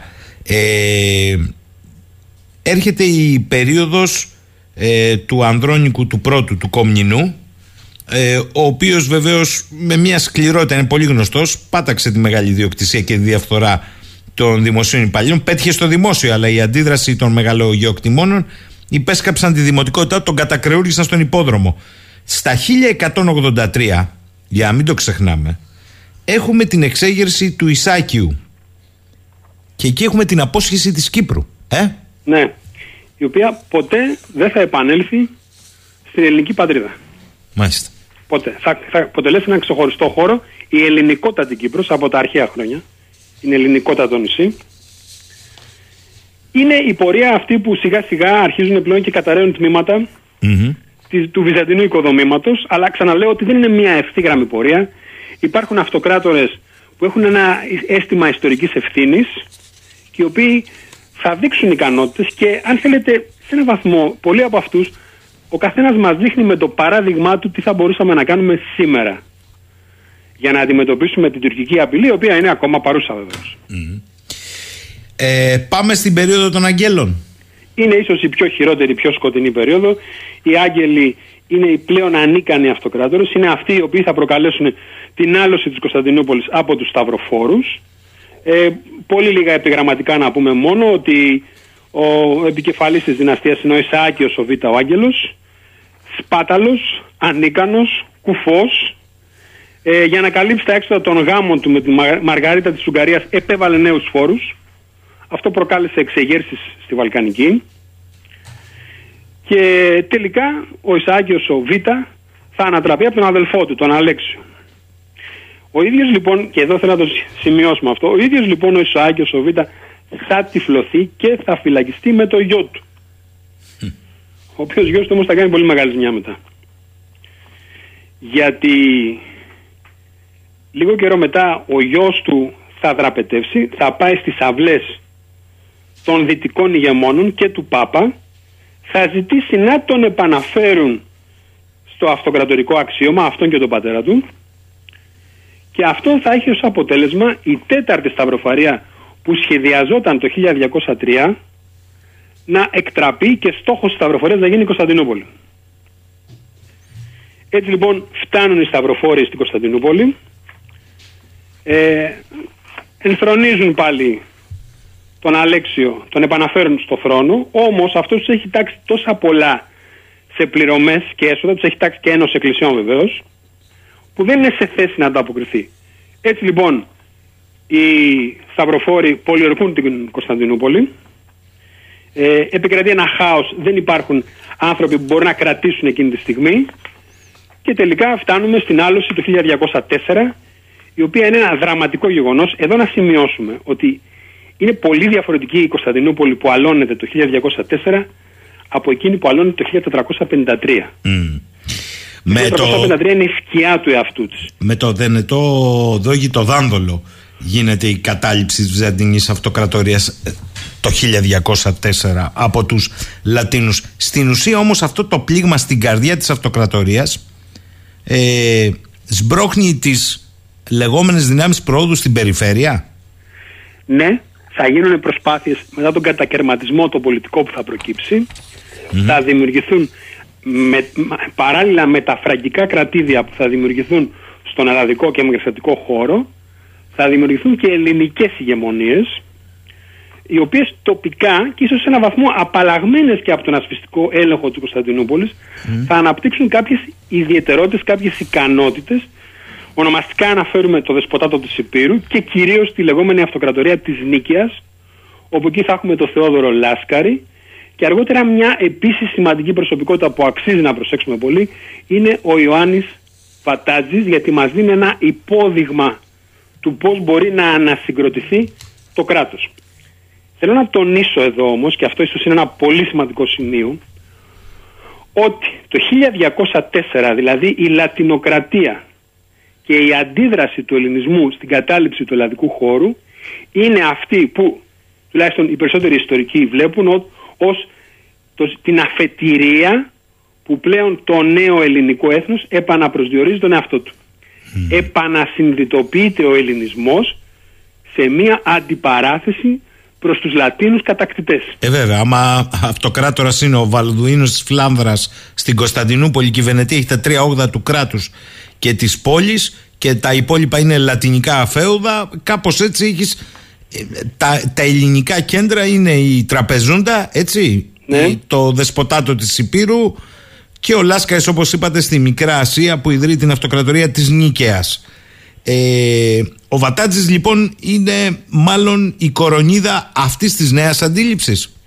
Ναι, να τον προσδιορίσουμε χρονικά, είναι από το 1222 μέχρι το 1254 ε, είναι αυτός ο οποίος θα πετύχει, έχει ε, επιτυχία στην εξωτερική πολιτική, δηλαδή θα συμμαχίσει με τους Γερμανούς για να εξωτερώσει την δυτική απειλή, θα αξιοποιήσει την επίθεση που έκαναν οι Μογγόλοι για να ε, ελέγξει την, την απειλή από το Σουλτανάτο του Ικονίου και παράλληλα θα κάνει εξτρατεία στα Βαλκάνια όπου θα, θα πετύχει νίκες κατά των βουλγαρων Το σημαντικό που κάνει όμως ο Βατάτζης είναι ότι δίνει μεγάλη έμφαση στην εσωτερική ανασυγκρότηση. Δηλαδή στη δημοσιονομική διαχείριση, στον κοινωνικό τομέα, φρόντισε να έχει καλή και αδιάφθορη διοίκηση, να υπάρξει σωστή απονομή της δικαιοσύνης, έλαβε μέτρα κοινωνικής πρόνοιας, ενδυνάμωσε τις ε, στρατιωτικές δυνάμεις χρησιμοποιώντας και μισθοφόρους και προσπάθησε να ενισχύσει την τόπια παραγωγή. Τον πρωτογενή τομέα, έχετε δίκιο. Θυμάμαι στο σχολείο μαθαίναμε ότι ήταν αυτός που εμπόδισε την εισαγωγή ξένων ειδών κυρίως από τη Δύση πολυτελείας. Σωστά. Και μάλιστα ήταν εφημισμένα τα λεγόμενα αυτοκρατορικά ορνηθοτροφία και γι' αυτό υπάρχει και το περίφημο ΟΑΤΟ στέμα, δηλαδή το στέμα που χάρισε στην αυτοκράτορα Ειρήνη και το οποίο αγοράστηκε από τα αυγά που πουλούσαν τα, ορθ, τα ορνηθοτροφία. Μάλιστα. Μάλιστα. Είναι δηλαδή ένα υπόδειγμα ότι μια χώρα, ένα κρατικό μόρφωμα, για να μπορεί να διαδραματίσει ρόλο διεθνή, πρέπει να έχει εσωτερική συνοχή, να έχει ισχυρή εμπράγματη παραγωγή και οικονομία και παράλληλα θεσμούς που να λειτουργούν υπέρ της κοινωνίας και να διαφυλάτουν την κοινωνική συνοχή. Μάλιστα. Αυτό λέει πολλά για το σήμερα. Έτσι. Να μην το Αυτό πετάμε. νομίζω είναι ένα πολύ καλό παράδειγμα για το σήμερα. Μάλιστα. Προχωράμε. Προχωράμε, έρχεται στην εξουσία, στην, στην Νίκαια τώρα ο γιος του, του, του Βατάτζη, ο, ο Θεόδωρος ο Β, ο οποίος και αυτός κινείται στα βήματα του πατέρα του. Είναι ενδεικτικό ότι έχει σε αντιπαράθεση με τις μεγάλες οικογένειες γιατί δεν επέλεγε ε, τους γόνους των οικογενειών για να επανδρώσει το κράτος του, αλλά ε, επέλεγε αξιοκρατικά τους συνεργάτες του. Αυτά είναι λίγο πρωτόγνωρα για εποχές φεουδαρχίας και μεσαίωνα. Ε, σε αυτή τη φάση βεβαίως ε, θα, θα τελειώσει η δυναστεία γιατί θα πεθάνει ο Θεόδωρος ο Β, θα ανέβει στο θρόνο ο ανήλικος γιος του τον οποίον όμως θα- μετά από συνωμοσία που θα κάνουν οι, οι δυνατοί ε, θα σκοτώσουν τον, ε, τον επίτροπο, τον βασιλικό επίτροπο που είναι ο Γιώργος Μουζάλωνας και στη θέση του θα αναρχιστεί ο πρώτος παλαιολόγος που είναι ο Μιχαήλ ο Έβδομος το 1259. Μπαίνουμε λοιπόν στην τελευταία δυναστεία που είναι ελληνική καθαρά δυναστεία του Βυζαντίου, οι παλαιολόγοι ε, και η οποία λέω από τώρα ότι έχει δύο σημαντικούς αυτοκράτορες. Ο ένας είναι ο πρώτος α, παλαιολόγος, ο Μιχαήλ ο Έβδομος ε, ο οποίος ήταν ιδιαίτερα ικανός, σε έναν βαθμό αδίστακτος, αλλά δείχνει και τι μπορεί να πετύχει κανείς ε, στο, στο, στη διεθνή πολιτική σκηνή όταν κινείται με έξυπνο τρόπο, ακόμα και όταν δεν έχει ισχυρές δυνάμεις. Και η άλλη περίπτωση βεβαίως είναι ο τελευταίος παλαιολόγος που είναι ο αυτοκράτορας της Θησίας. Ο πρώτος ε, των παλαιολόγων είναι ένας πολιτικός με αδίστακτος όπως ε, σωστά λέτε ο οποίος όμως έχει μια στρατηγική στόχευση βάθους και ως ένα βαθμό ε, την πετυχη- ε, πετυχαίνει. Είναι αυτός που επιτίθεται και στους λεγόμενους ανθενωτικούς διότι με τη Δύση τα βρίσκει σε όλα τα επίπεδα. Έτσι. Ακόμη και το θρησκευτικό. Κοιτάξτε, έχει να αντιμετωπίσει, ο Μιχαήλ ο Παλαιολόγος, ε, έχει να αντιμετωπίσει μια πολύ δύσκολη διεθνή σκηνή και η διαφορά είναι ότι όταν θα απελευθερώσει, θα ε, επανακτήσει την Κωνσταντινούπολη το 1261, ε, τα πράγματα είναι πολύ διαφορετικά από τη σκοπιά της Κωνσταντινούπολης έναντι της σκοπιάς που, υπήρχαν, που υπήρχε στην αυτοκρατορία της Νίκαιας. Και ο λόγος είναι ότι όταν ήταν η αυτοκρατορία της Νίκαιας υπήρχαν πολλά κρατήδια στον ελλαδικό χώρο, φραγκικά, μερικά και ελληνικά, όπως το δεσποτάτο του, του, του, της Υπήρου, τα οποία λειτουργούν προστατευτικά για τους μεγάλους εχθρούς που βρίσκονται στη Δύση. Τώρα όμως ανακαταλαμβάνοντας την Κωνσταντινούπολη είναι αντιμέτωπος με μια διεθνή κατάσταση που απαιτεί περισσότερα μέσα οικονομικά και στρατιωτικά.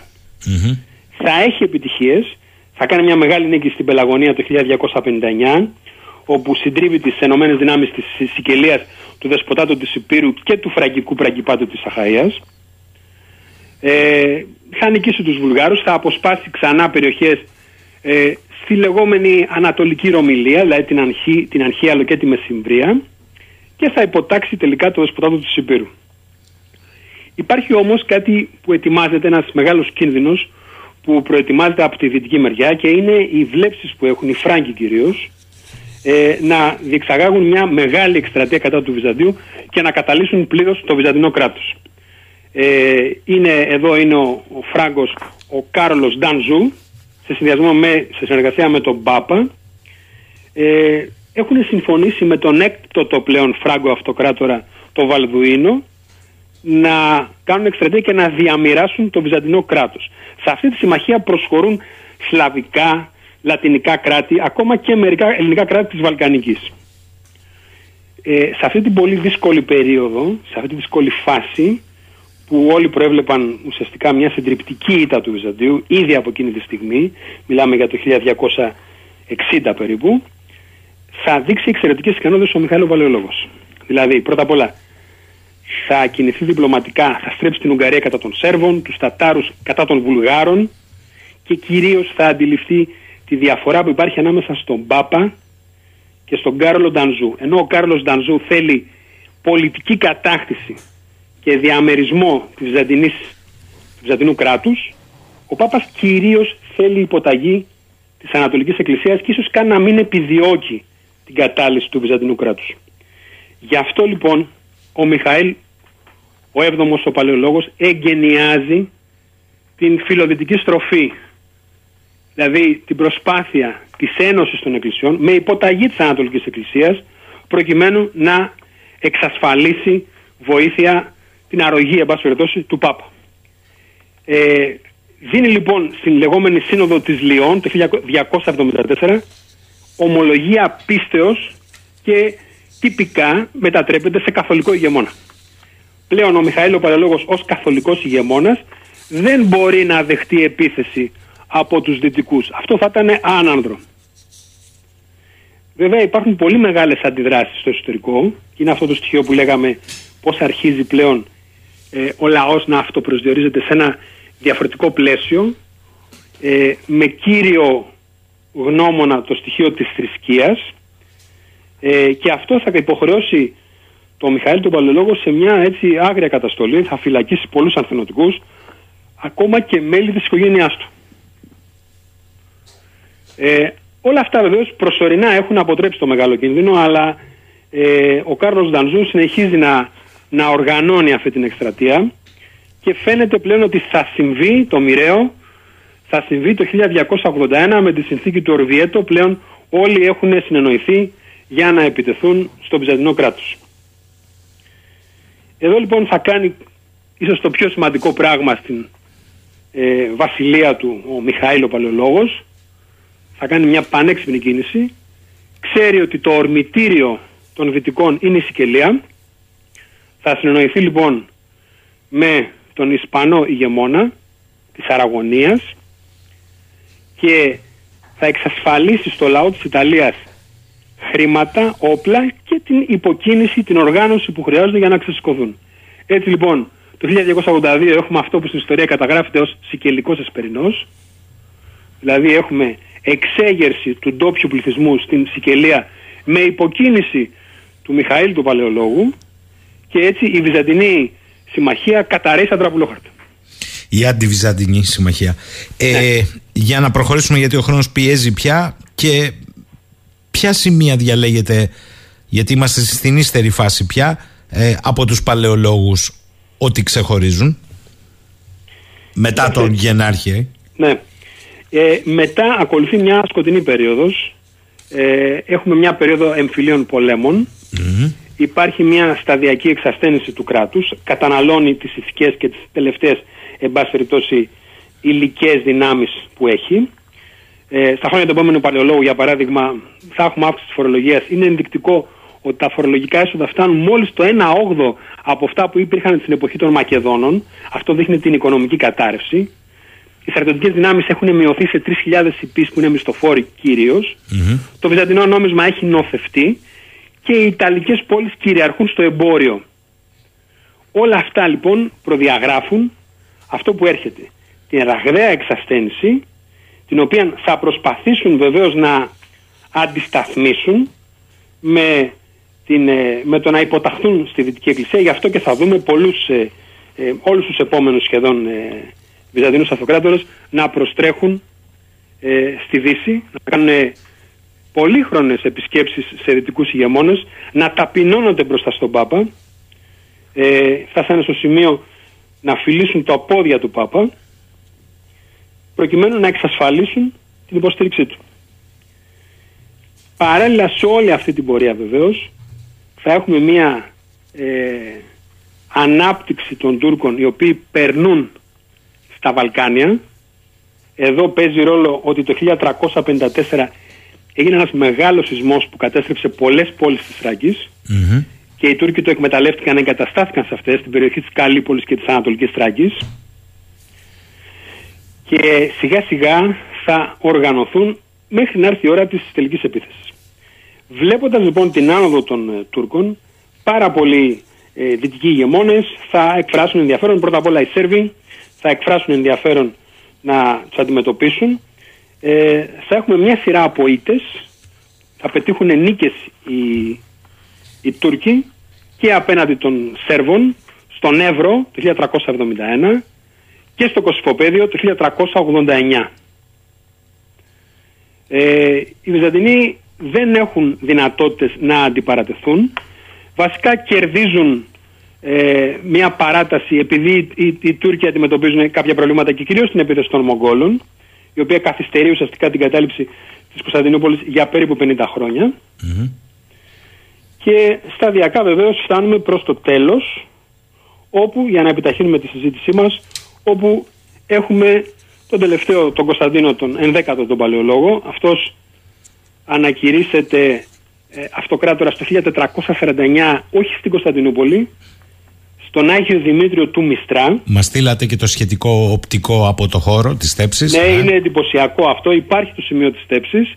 Και να σημειώσω κάτι που και εγώ το έμαθα φέτος, όταν επισκέφθηκα το Μιστρά, ότι κάθε χρόνο στις 29 Μαου η, η Εκκλησία λειτουργεί. Δηλαδή σήμερα υπάρχει λειτουργία στον Άγιο Δημήτριο, στον, στον Μιστρά. Να σημειώσω δύο λόγια για την προσωπικότητα του Κωνσταντίνου του Παλαιολόγου. Ε, θα έλεγα είναι και πιστεύει και αντιλαμβάνει τον εαυτό του ως Έλληνα αυτοκράτορα. Το λέει με πολλούς τρόπους αυτό. Γι' αυτό μιλάει όταν πηγαίνει προς την Κωνσταντινούπολη ότι είναι η χαρά και η ελπίδα όλων των Ελλήνων. Και είναι ρομαντικός. Στα πρώτα χρόνια προσπαθεί, επιχειρεί μια ανασύνταξη και καταλαμβάνει τελικά ολόκληρη την Πελοπόννησο. Ε, προχωράει προς τα πάνω, καταλαμβάνει σε κάτι στερεά Ελλάδα και απλώνει την κυριαρχία του μέχρι την Πίνδο και έχει ρομαντικά τον στόχο να ανασυγκροτήσει το κράτος παρά τις μειωμένες δυνατότητες που έχει. Όταν εδώ οι Τούρκοι θα στραφούν εναντίον του, επειδή έχουν πολύ υπέρτερες δυνάμεις, θα τον νικήσουν στο εξαμήλιο. Και έτσι φτάνουμε στο τέλος που έχουμε μια Κωνσταντινούπολη που δεν έχει πλέον ε, δεν έχει κάποια ενδοχώρα, υπάρχει μόνο μια πόλη. Δεν έχει τίποτα ουσιαστικά. Μόνο Ότι... μιστράς υπάρχει. Ναι, ναι, ναι. Και να σημειώσουμε βεβαίω, όπως είπα και προηγουμένως, ότι ο πληθυσμός είναι πολύ πολύ μικρότερος, έχει υποστεί μείωση και από τον λοιμό που είχε πλήξει την, την πόλη τον προηγούμενο αιώνα. Άρα η Κωνσταντινούπολη που πέφτει το 1453 είναι μια σκιά της μεγάλης Κωνσταντινούπολης που, αν μου επιτρέπεται ο παραλληλισμός, είναι η Νέα Υόρκη του Μεσαίωνα. Άρα οι 52 μέρες και πάλι πολλές θα ήταν, με βάση τη, τη συγκέντρωση ισχύως από πλευράς ε, των ε, Οθωμανών Τούρκων, του Μωάμεθ του Β, του κατακτητή του επωνομαζόμενου. Ε, και πέφτει σαν όριμο φρούτο περισσότερο. Η ιστορία ε, παρόλα αυτά σε αντίστοιξη με το σήμερα ε, έχετε μία σκέψη ότι αυτά τα αμυγός, αυτός ο, αμυγό, ο αμυγός ας το πω έτσι εθνικός χαρακτήρας που έχει πάρει προς το τέλος των, των τελευταίων τεσσάρων αιώνων η αυτοκρατορία κουβαλάει και το σπέρμα της επανάστασης του 21 και όλα αυτά μαζί ενταφιάζονται ως ιδέα με τη μικρασιατική καταστροφή; Μπορούμε συνολικά να το πούμε έτσι. Για να το, για να το εξηγήσουμε αυτό λίγο, θεωρώ ότι η θυσία του, γιατί πρόκειται για θυσία, δηλαδή ο Κωνσταντίνος ο Παλαιολόγος είναι ο Λεωνίδας του Μεσαίωνα. Δεν επιλέγει να παραδοθεί, επιλέγει να δώσει μάχη μέχρι σε σχάτων. Αυτό έχει πολύ μεγάλη σημασία αργότερα για το υπόδουλο γένος, γιατί τους δίνει ένα μήνυμα συνέχισης του αγώνα. Όπως το αναφέρει και ο Κολοκοτρόνης, όπως καταγράφεται ανεκδοτολογικός. Άρα λοιπόν παίζει μεγάλο ρόλο αυτό το μήνυμα που δίνει, το αγέροχο, ε, ο παλαιολόγος. Εδώ βέβαια θα σημειώσουμε το άλλο που είπαμε και το πρέπει να μας μείνει ότι η λατινοκρατία που επιβάλλεται μετά το 1904 είναι αυτή που ξαναφέρνει, είναι αυτή που δημιουργεί την νέα αυτοσυνειδησία του ελληνικού κράτους, την αντίληψη δηλαδή των κατοίκων του ελλαδικού χώρου κυρίως και της Μικράς Ασίας όμως, mm-hmm. γιατί υπάρχουν ακόμα πληθυσμοί στη Μικρά Ασία. Οι τελευταίοι έφυγαν με την καταστροφή του 22. Μην ξεχνάμε ότι το 22 ήρθαν 1,9 εκατομμύρια πρόσφυγες και αν συμπεριλάβουμε και αυτούς που σφαγιάστηκαν από τους διωγμού και τις γενοκτονίες που έκαναν οι Τούρκοι, μιλάμε περίπου για 2,5 εκατομμύρια. Ενώ με την απογραφή, ε, αν θυμάμαι καλά, τους 1926, ε, το τουρκικό κράτος συμπεριλαμβανομένων Κούρδων και άλλων εθνοτήτων είχε περίπου 13 εκατομμύρια. Άρα οριακά ήταν τα πράγματα τότε. τότε. Η τότε αναλογία πληθυσμιακή ήταν ένα προς ένα με την Τουρκία. Η Τουρκία δεν ήταν τόσο μεγάλο μεγάλη πληθυσμιακά όσο είναι τώρα, γιγαντώθηκε στις μεταπολεμικές δεκαετίες με ρυθμούς γεννήσεων 6 παιδιών ανά γυναίκα. Μάλιστα. Σωστό. Και σε μεγάλο βαθμό πολλοί από τους σημερινούς Τούρκους, και αυτό διαπιστώνεται πλέον με τα, με τα στοιχεία της γενετικής ανάλυσης, έχουν καταγωγή, είναι εξισλαμισμένοι. Έλληνες ή Βυζαντινοί, να το θέσουμε έτσι, κάτοικοι των περιοχών ε, της Μικράς Ασίας. Εδώ λοιπόν θέλω να κλείσω με αυτό ότι έχουμε στην πραγματικότητα έναν ιστορικό κύκλο που ανοίγει το 1204 μέχρι εκείνη τη στιγμή ο ελληνισμός ως κυρίαρχος λαός του κρατικού μορφώματος του Βυζαντινού κράτους έχει περίοπτη θέση στην Ανατολική Μεσόγειο αυτό έρεται μέσα από τις εσωτερικές αδυναμίες που προκάλεσαν διάφοροι ανίκανοι αυτοκράτορες και δεν μπόρεσαν να αναστρέψουν αυτοί που ακολούθησαν η σημαντική διαφορά είναι ότι στην ιστορική σκηνή μπαίνουν πλέον οι δυτικοί ως παράγοντας που ελέγχει την Ανατολική Μεσόγειο. Ακόμα σε αυτή τη φάση δεν έχουν τους θεσμούς για να ελέγξουν αυτό το γεωγραφικό χώρο και τελικά έρχονται οι Τούρκοι οι οποίοι κυριαρχούν για περίπου 400 αιώνες. Η μεγάλη ιστορική εξόρμηση του ελληνισμού ξεκινάει το 1821 Τέσσερι αιώνες, όχι με σταθμούς 400. τους Βαλκανικούς. Όχι 400 αιώνες, τέσσερις αιώνες. Συγγνώμη, Ναι, το ναι. παραδρομή του λόγου. Ε, παραδρομή, λογικό είναι. Η μεγάλη λοιπόν ιστορική εξόρμηση του ελληνισμού ξεκινάει το 1821. Έχει, είναι μια εποπία, είναι εποπία των Βαλκανικών πολέμων. Την ίδια ώρα βεβαίως το ελληνικό έθνος ακολουθεί μια πορεία συρρήγνωση με εξανδραποδισμό πληθυσμών από τις περιοχές της Ανατολικής Ρωμιλίας, των Βαλκανίων και θα φτάσουμε στην μικρασιατική καταστροφή όπου θα ξεριζωθούν από τις αιστείες τους πληθυσμοί που κατοικούσαν πάνω από 30 αιώνες.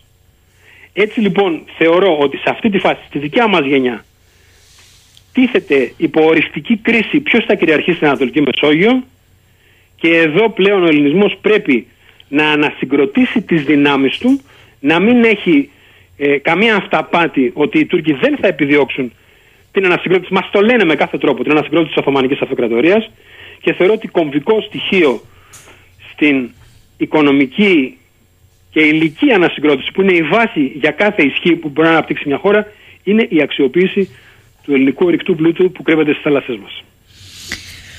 Αναστάσιος Λαβρέτζος σε μια άλλη ε, προσέγγιση ε, 29ης Μαΐου που έχει εξαιρετικό ενδιαφέρον με σημεία ιστορικά καμπές Θέλω να τον ευχαριστήσω για τον κόπο, γιατί είχε πολύ κόπο αυτή η προσπάθεια να μαζέψει σε λίγο χρόνο τόσα πολλά δεδομένα.